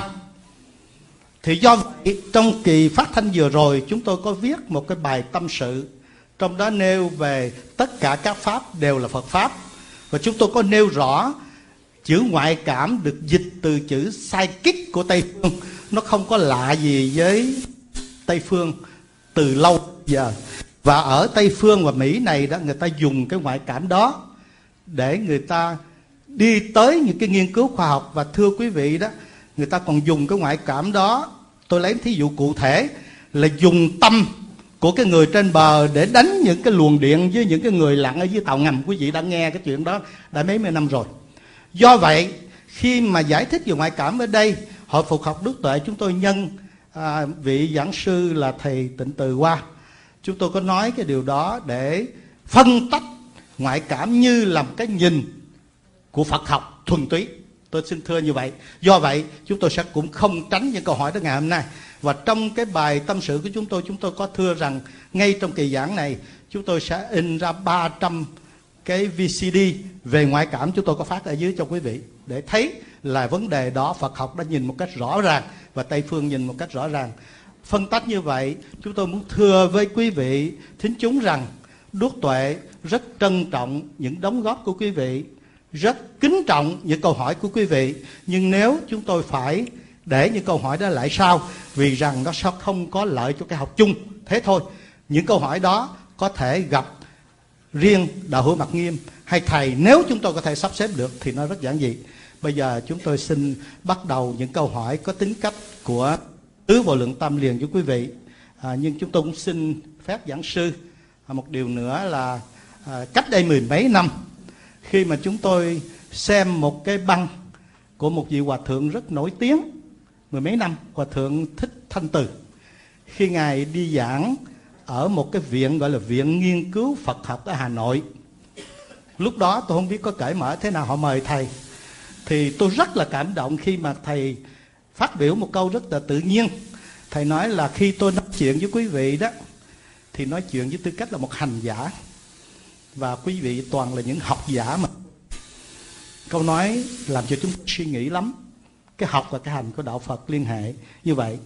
À, nói như vậy để chúng tôi muốn cắt nghĩa cho quý vị tại sao trong cơ hội thầy thích nhật từ đi vòng quanh ở Mỹ mà chúng tôi mời thầy giảng ba lần một cách đặc biệt vì hội Phật học Đức Tuệ đã nhìn thầy chẳng những là một học giả mà còn là một hành giả. Học giả vì thầy có bằng tiến sĩ Phật học Ấn Độ và hành giả vì là một người trẻ mà tu và chúng tôi nghĩ cái hành đạo đó nó quan trọng lắm. Và chúng tôi, như quý vị thấy từ trước tới sau, chúng tôi đã mời tất cả những vị, từ vị tôn túc lớn cho tới vị trẻ. Nhưng mà nếu quý vị lưu ý một chút, quý vị sẽ thấy hội Phật học Đức Tuệ rất chú tâm đến những vị hành giả trẻ. Thầy tâm thiện, sư cô giới hương, thầy à, pháp à, thầy à, một vị tiến sĩ ở nhật bản nhưng chúng tôi sẽ không quên những tôn túc lớn tuần rồi, quý vị nghe một vị đại hòa thượng là thầy minh đạt thuyết giảng.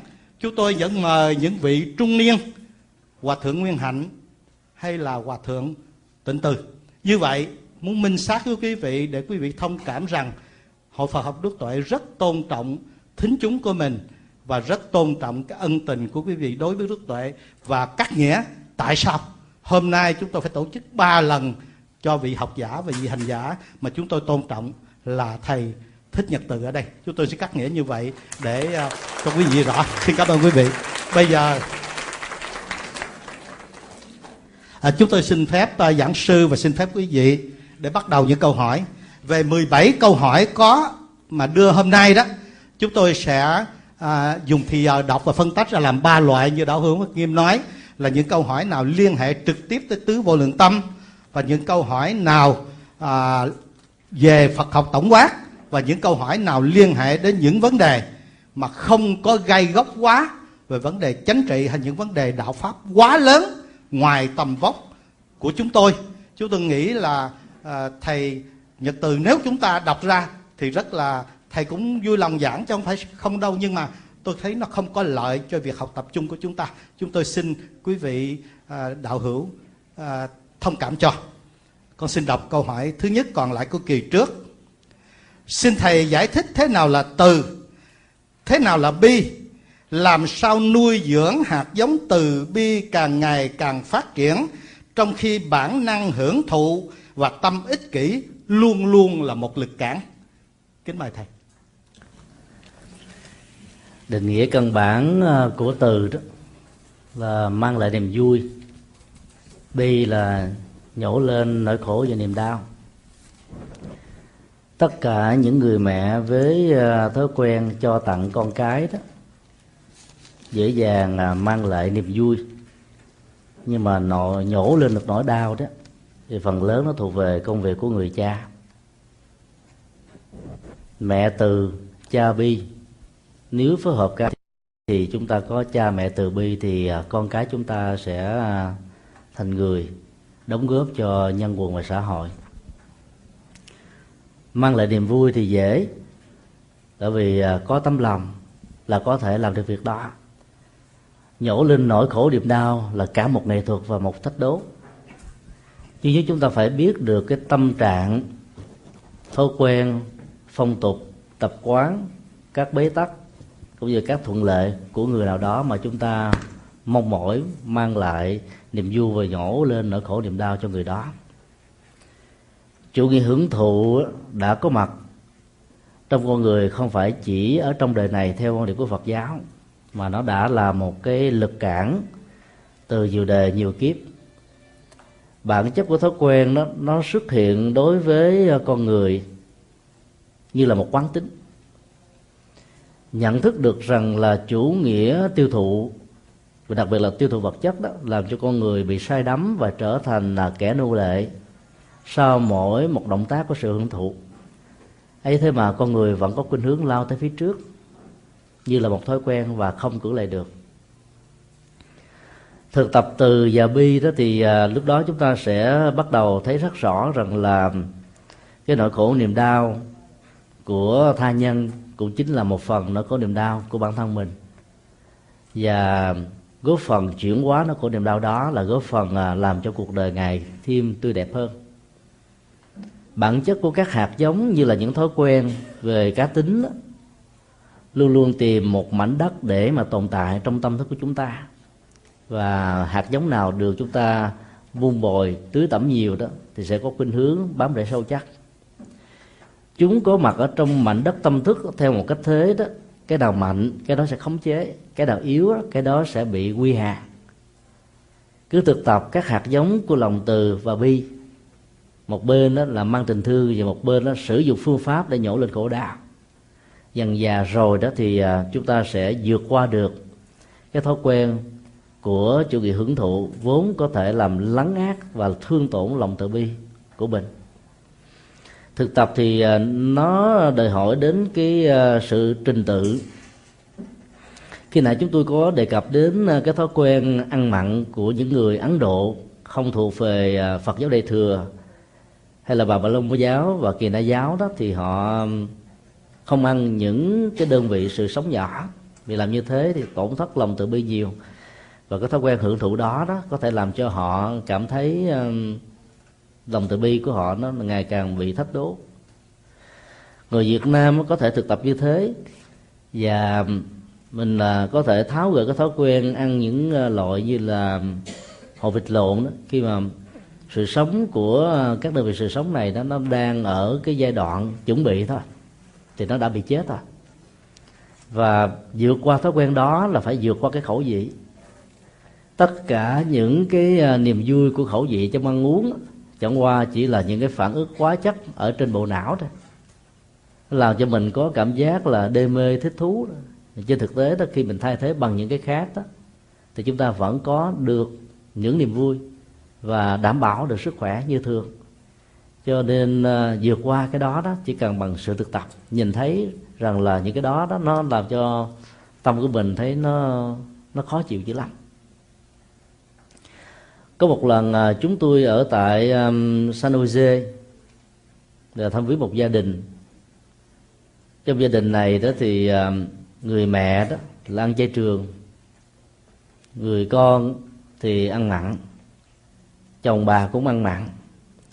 Mỗi ngày trước khi đi làm thì bà phải làm thực phẩm mặn cho chồng và con ăn rồi sau đó mới ăn chay cái cách như vậy đó làm cho bà rất là rai rứt và khó chịu lắm.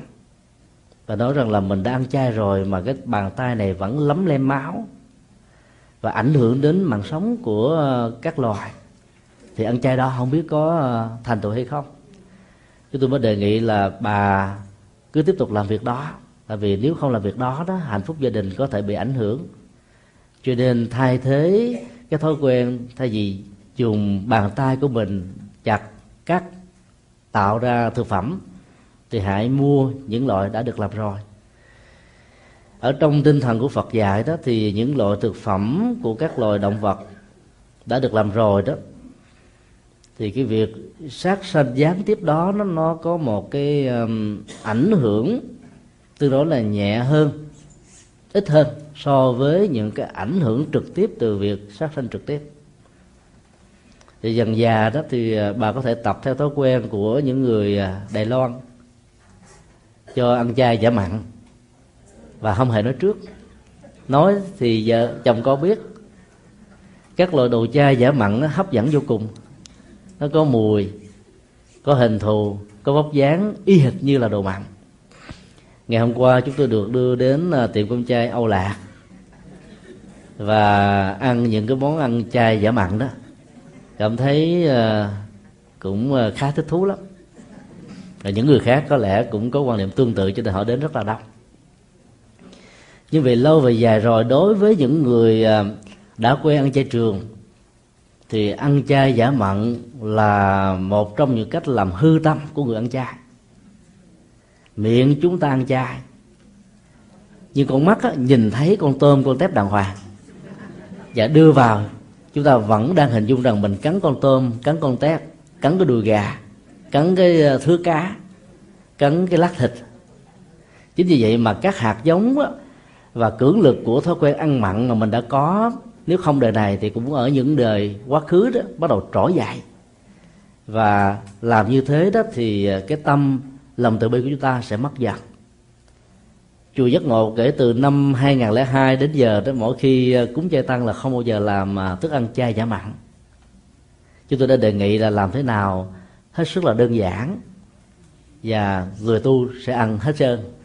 Còn bữa nào làm màu mè qua lá hẹ, thì nó còn nguyên à. Bởi vì ờ, người tu ăn giản đơn rất là quen.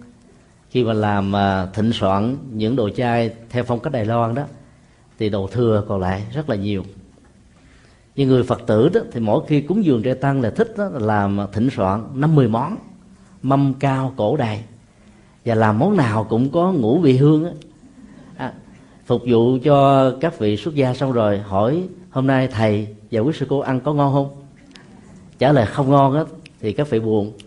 Mà trả lời ngon á thì sai với tinh thần đạo lý của nhà phật.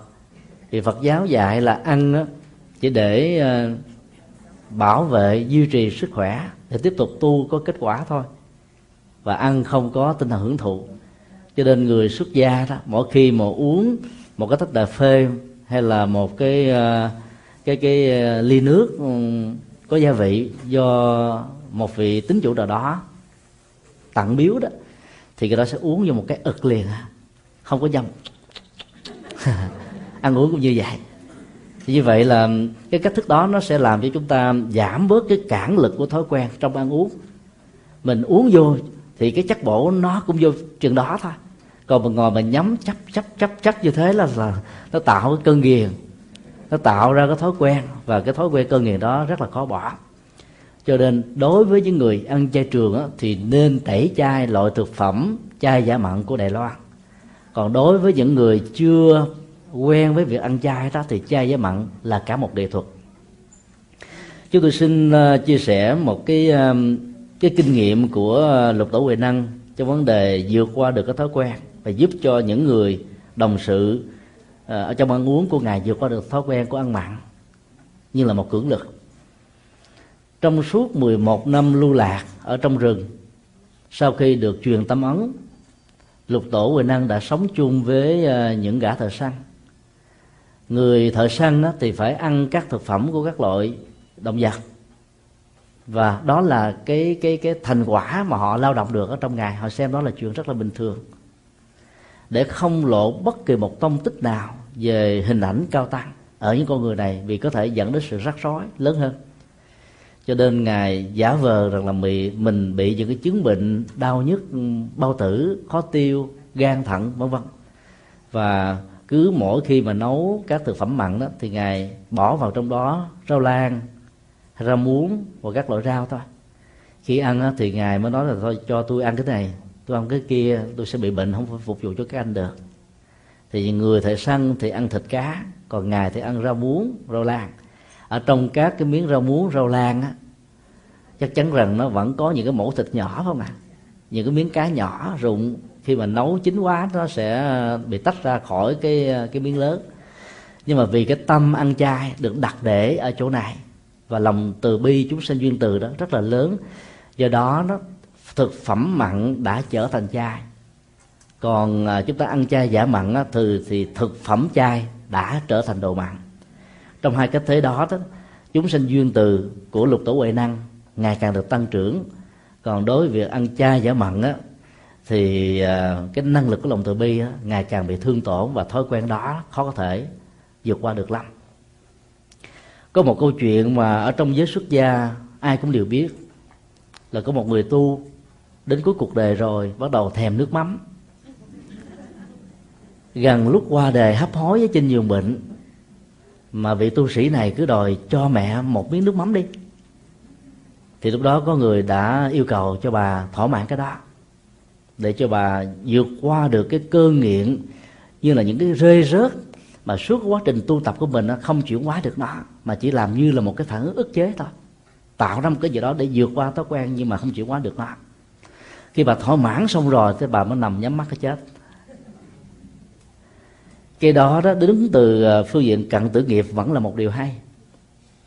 Bản thân của bà vượt qua không nổi. Và vì bà đã đè nén nó suốt rất nhiều thời gian bây giờ mà tiếp tục yêu cô bà đài nén đó, thì cái tâm của bà nó bị tổn thất. Và cái nỗi tiếc nuối chưa thỏa mãn được cái vị của nước mắm, có lẽ là nước mắm cá thu, hấp dẫn quá. Sẽ làm cho bà sanh ra cứ nhớ cá thu thôi. Sanh ra cứ nhớ nước mắm. Thì thế nào cũng tái sanh về phan thiết là bà. Do đó cứ cho bà nhắm vào một cái thì cũng đâu có tội lỗi gì và không giữ được một trăm phần trăm chúng sinh duyên thời những ít ra đó mà không trực tiếp sát sanh một đơn vị sự sống nào nó vẫn tốt. Do đó đó đối với uh, cha mẹ già mà trong tình huống bác sĩ khuyên là phải ăn đồ mặn để có thể duy trì được sức khỏe và đảm bảo được những cái chứng bệnh hiểm nghèo ở giai đoạn cuối thì chúng ta phải đặt ra vấn đề là cái tiến trình kéo dài đó được bao lâu? Ví dụ đối với những người bị sơ gan cổ trướng đó thì các bác sĩ sẽ khuyên là cho ăn rất nhiều loại ốc bu. Lấy ốc bu sống rút nó ra tức là giết chết nó từ ngay cái vỏ. Dùng dao bầm nó ra thật là nhuyễn và cho người bệnh nhân này ăn vào.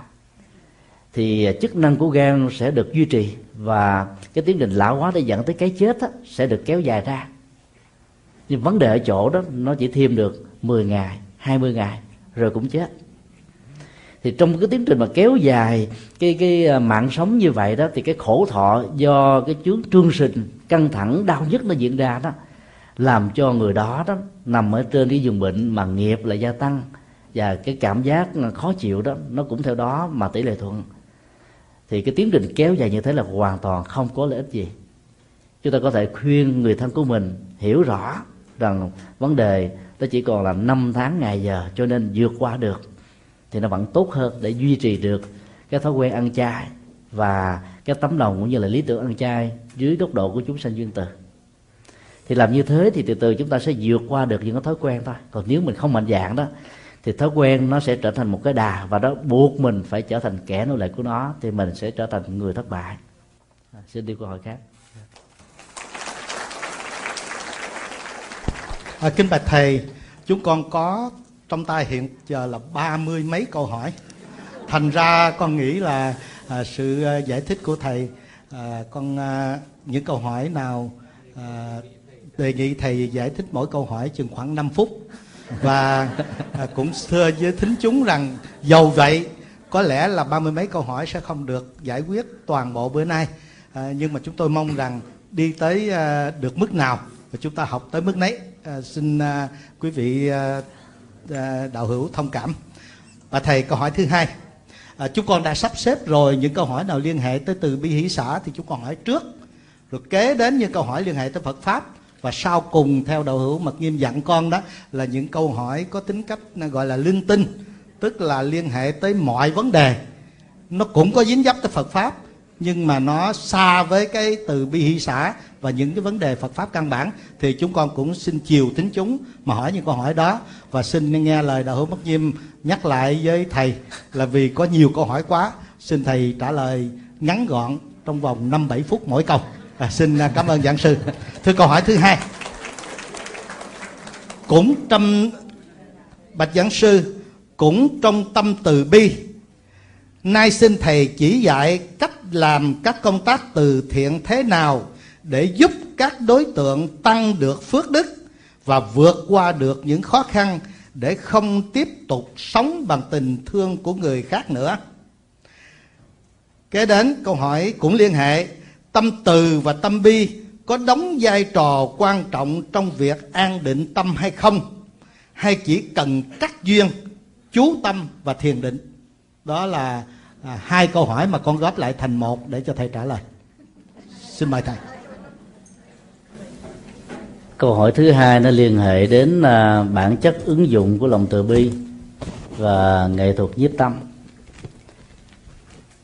Chúng ta phải thừa nhận rằng là khi gieo trồng và tạo cái nguồn năng lực của lòng từ và lòng bi được lớn ở trong tâm thức của mình, thì cái sự trị liệu những thói quen ở trong chủ nghĩa tu thụ và các cái bản tánh như là sự hung hãn, giết chóc, chiến tranh, thương vong tàn sát va chạm xung đột loại trừ thanh toán đó sẽ được giảm dần giảm dần ở trong tâm thức của chúng ta. Do đó tính cách ứng dụng của nó đó nó thuộc về uh, dấn thân cho cộng đồng xã hội và các loài chúng sanh nói chung. Cái phần tĩnh tâm á, là một nhu cầu cho riêng bản thân mình. Trong cái đó từ và bi đó là một nhu cầu cho những người khác. Nhưng khi mình thực tập à, ở một cái à, trình độ tâm linh cao đó thì mình sẽ thấy rằng là việc thể hiện đối với chúng sanh cũng chính là thể hiện cho chính bản thân mình. Vì cái lòng hung hãn và các hạt giống của sự sát hại đó vẫn còn đây đó ở trong tâm thức của mình dưới nhiều hình thái khác nhau.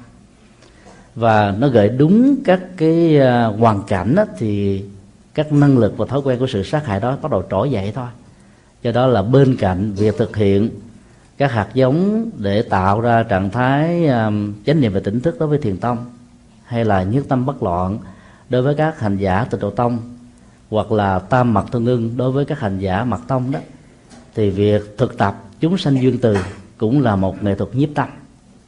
Tại bởi vì những người thiếu năng lực đó không thể nào nhiếp tâm được. Lúc nào lòng sân và lòng tham cũng trỗi dậy và khi lòng sân muốn ăn thịt cũng như là lòng tham muốn thỏa mãn, có mặt đó. Ở trong chủ nghĩa tiêu thụ như là một thách đố lớn, thì lòng si sẽ đồng hành. Đây là cái kiền ba chân. Sự có mặt của một cái sẽ dẫn theo sự có mặt của hai cái còn lại. Do đó, nó thực tập lòng từ bi vẫn là một cách thức gián tiếp để thể hiện và hỗ trợ cho sự tĩnh tâm của các hành giả. Trong lúc chúng ta làm mà từ thiện hoặc là thể hiện từ thiện đó thì nó có rất nhiều cách thức để giúp cho người khác nuôi lớn được lòng từ bi. Tại thái lan một à, quốc gia của phật giáo, thì việc thực hiện như thế này đó đã hỗ trợ cho những phạm nhân rất là lớn. Ví dụ như là người ta đã cho phép các phạm nhân đến các ngôi chùa để làm công quả, hoặc đến à, tham dự vào các cái công trình công ích. Và dĩ nhiên đó, trước khi đến làm những chỗ này thì họ nói về cái ý nghĩa xã hội, giá trị xã hội giá trị tình tương thân tương ái. Và đối tượng giúp là những người giàu. Thì xin lỗi là những người nghèo, những người bạc phước, những cảnh neo đơn, làm cho những người phạm nhân này trỗi lên cái lòng thương cảm mà vốn có thể bình thường họ không có. Nhưng hạt giống đó đã từng có ở trong tâm khảm của họ cho nên trỗi dậy một cách rất là dễ dàng. Cho nên trong lúc mà thực tập như vậy, chúng ta phải tạo ra một cái dấu ấn để cho họ không quên và đi theo cái dấu ấn khó quên đó đó, thì dần già đó, cái lòng từ bi được trỗi dậy. Thì sau khi mãn hạn tù đó, thì họ sẽ thấy rằng là cũng bàn tay lấm lem máu này, bàn tay dược dọc này.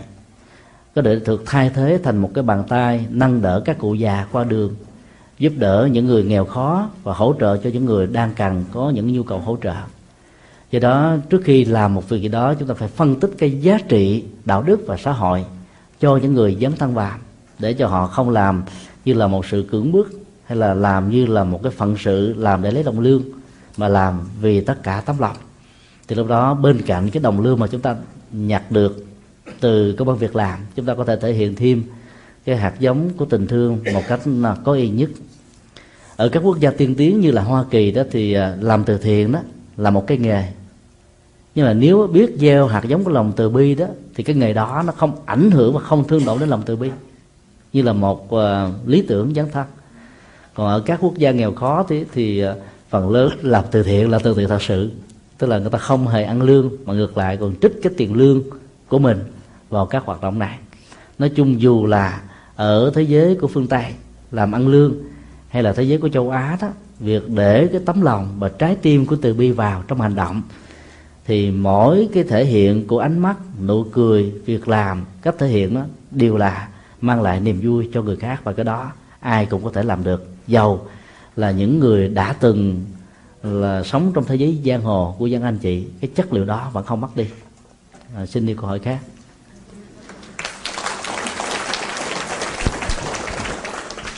Kính bạch thầy, câu hỏi kế tiếp. Tứ vô lượng tâm là công cụ để đối trị lại tham sân si. Các Phật tử cần phải quán niệm như thế nào để giữ vững từ bi hỷ xã thường hằng trong tâm thức? Kính mời thầy. quán niệm thường được diễn ra như là một tiến trình ở trong bài à, bát nhã tâm kinh mà các phật tử, hành giả, đại thừa thực tập hàng ngày đó, danh hiệu của bồ tát quan thế âm được gọi là quán tự tại và đối tượng quán chiếu ở đây đó là ngũ uẩn tức là năm tổ hợp tâm vật lý hình thành nên con người, bao gồm sắc thân, cảm giác, tri giác, tâm tư và nhận thức phân biệt. Không phải là tôi và tôi không bị lệ thuộc vào cái đó. Nhờ quán chiếu ở mọi nơi, mọi chốn, mọi thời khắc, bất luận là thuận hay là nghịch, với môi trường hoàn cảnh khác nhau, một cách dung thông vô ngại thì hành giả đó được gọi là quán tự tại. Như vậy từ à, cái triết lý ở trong ờ, nguyên ngữ của tiếng à, Sanskrit Avalokiteshvara được dịch là quán tự tại đó thì ờ, danh xưng của vị Bồ Tát này không còn là một danh từ riêng nữa. Đã trở thành như là một nghệ thuật và tiến trình quán chiếu của chúng ta. Nếu các hành giả luôn luôn thực tập quán chiếu như vậy đó thì các nỗi khổ niềm đau và các cái ách tắc ở trong cuộc đời sẽ được vượt qua là một chuyện rất là dễ dàng và có thể thực hiện được nếu hàng ngày mình thực tập như thế đó thì ờ, việc duy trì lòng từ, lòng bi sẽ rất là dễ dàng. Còn niềm vui đó, vì mình ờ, thấy rằng là cả một cái cấu trúc tâm vật lý tạo ra mạng sống của mình nó không có gì là quá quan trọng, thì mình đâu có bao giờ thiết lập cái niềm vui ở trên nỗi khổ, niềm đau của người khác. Và làm được như thế là chúng ta đã thể hiện được lòng lòng nhân của từ bi và trong tất cả những bất hạnh mà chúng ta có thể vấp phải ở trong cuộc đời một cách là vô tình hay là cố ý của người khác đó, chúng ta đều thấy rằng nó có những nguyên nhân sâu xa và những bế tắc ở trong con người thực hiện hành động đó.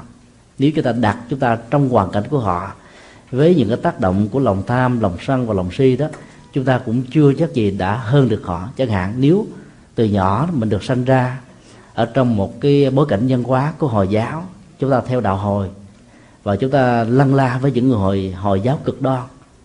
Thấy việc giết hại những người không theo đạo hoặc là để trả thù những người nào ảnh hưởng đến đạo của mình là một tấm visa để lên thiên đường gặp được đấng ala thì chúng ta cũng lắm lắm lem máu ở trên bàn tay ở trên nhận thức của mình.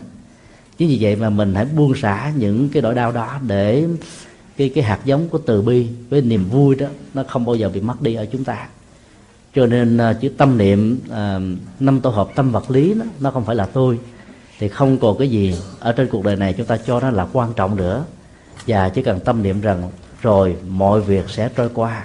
Thì lúc đó đó các khổ đau có mặt trở thành như là không quan trọng nữa thì chúng ta sẽ vượt qua nó một cách rất là dễ dàng.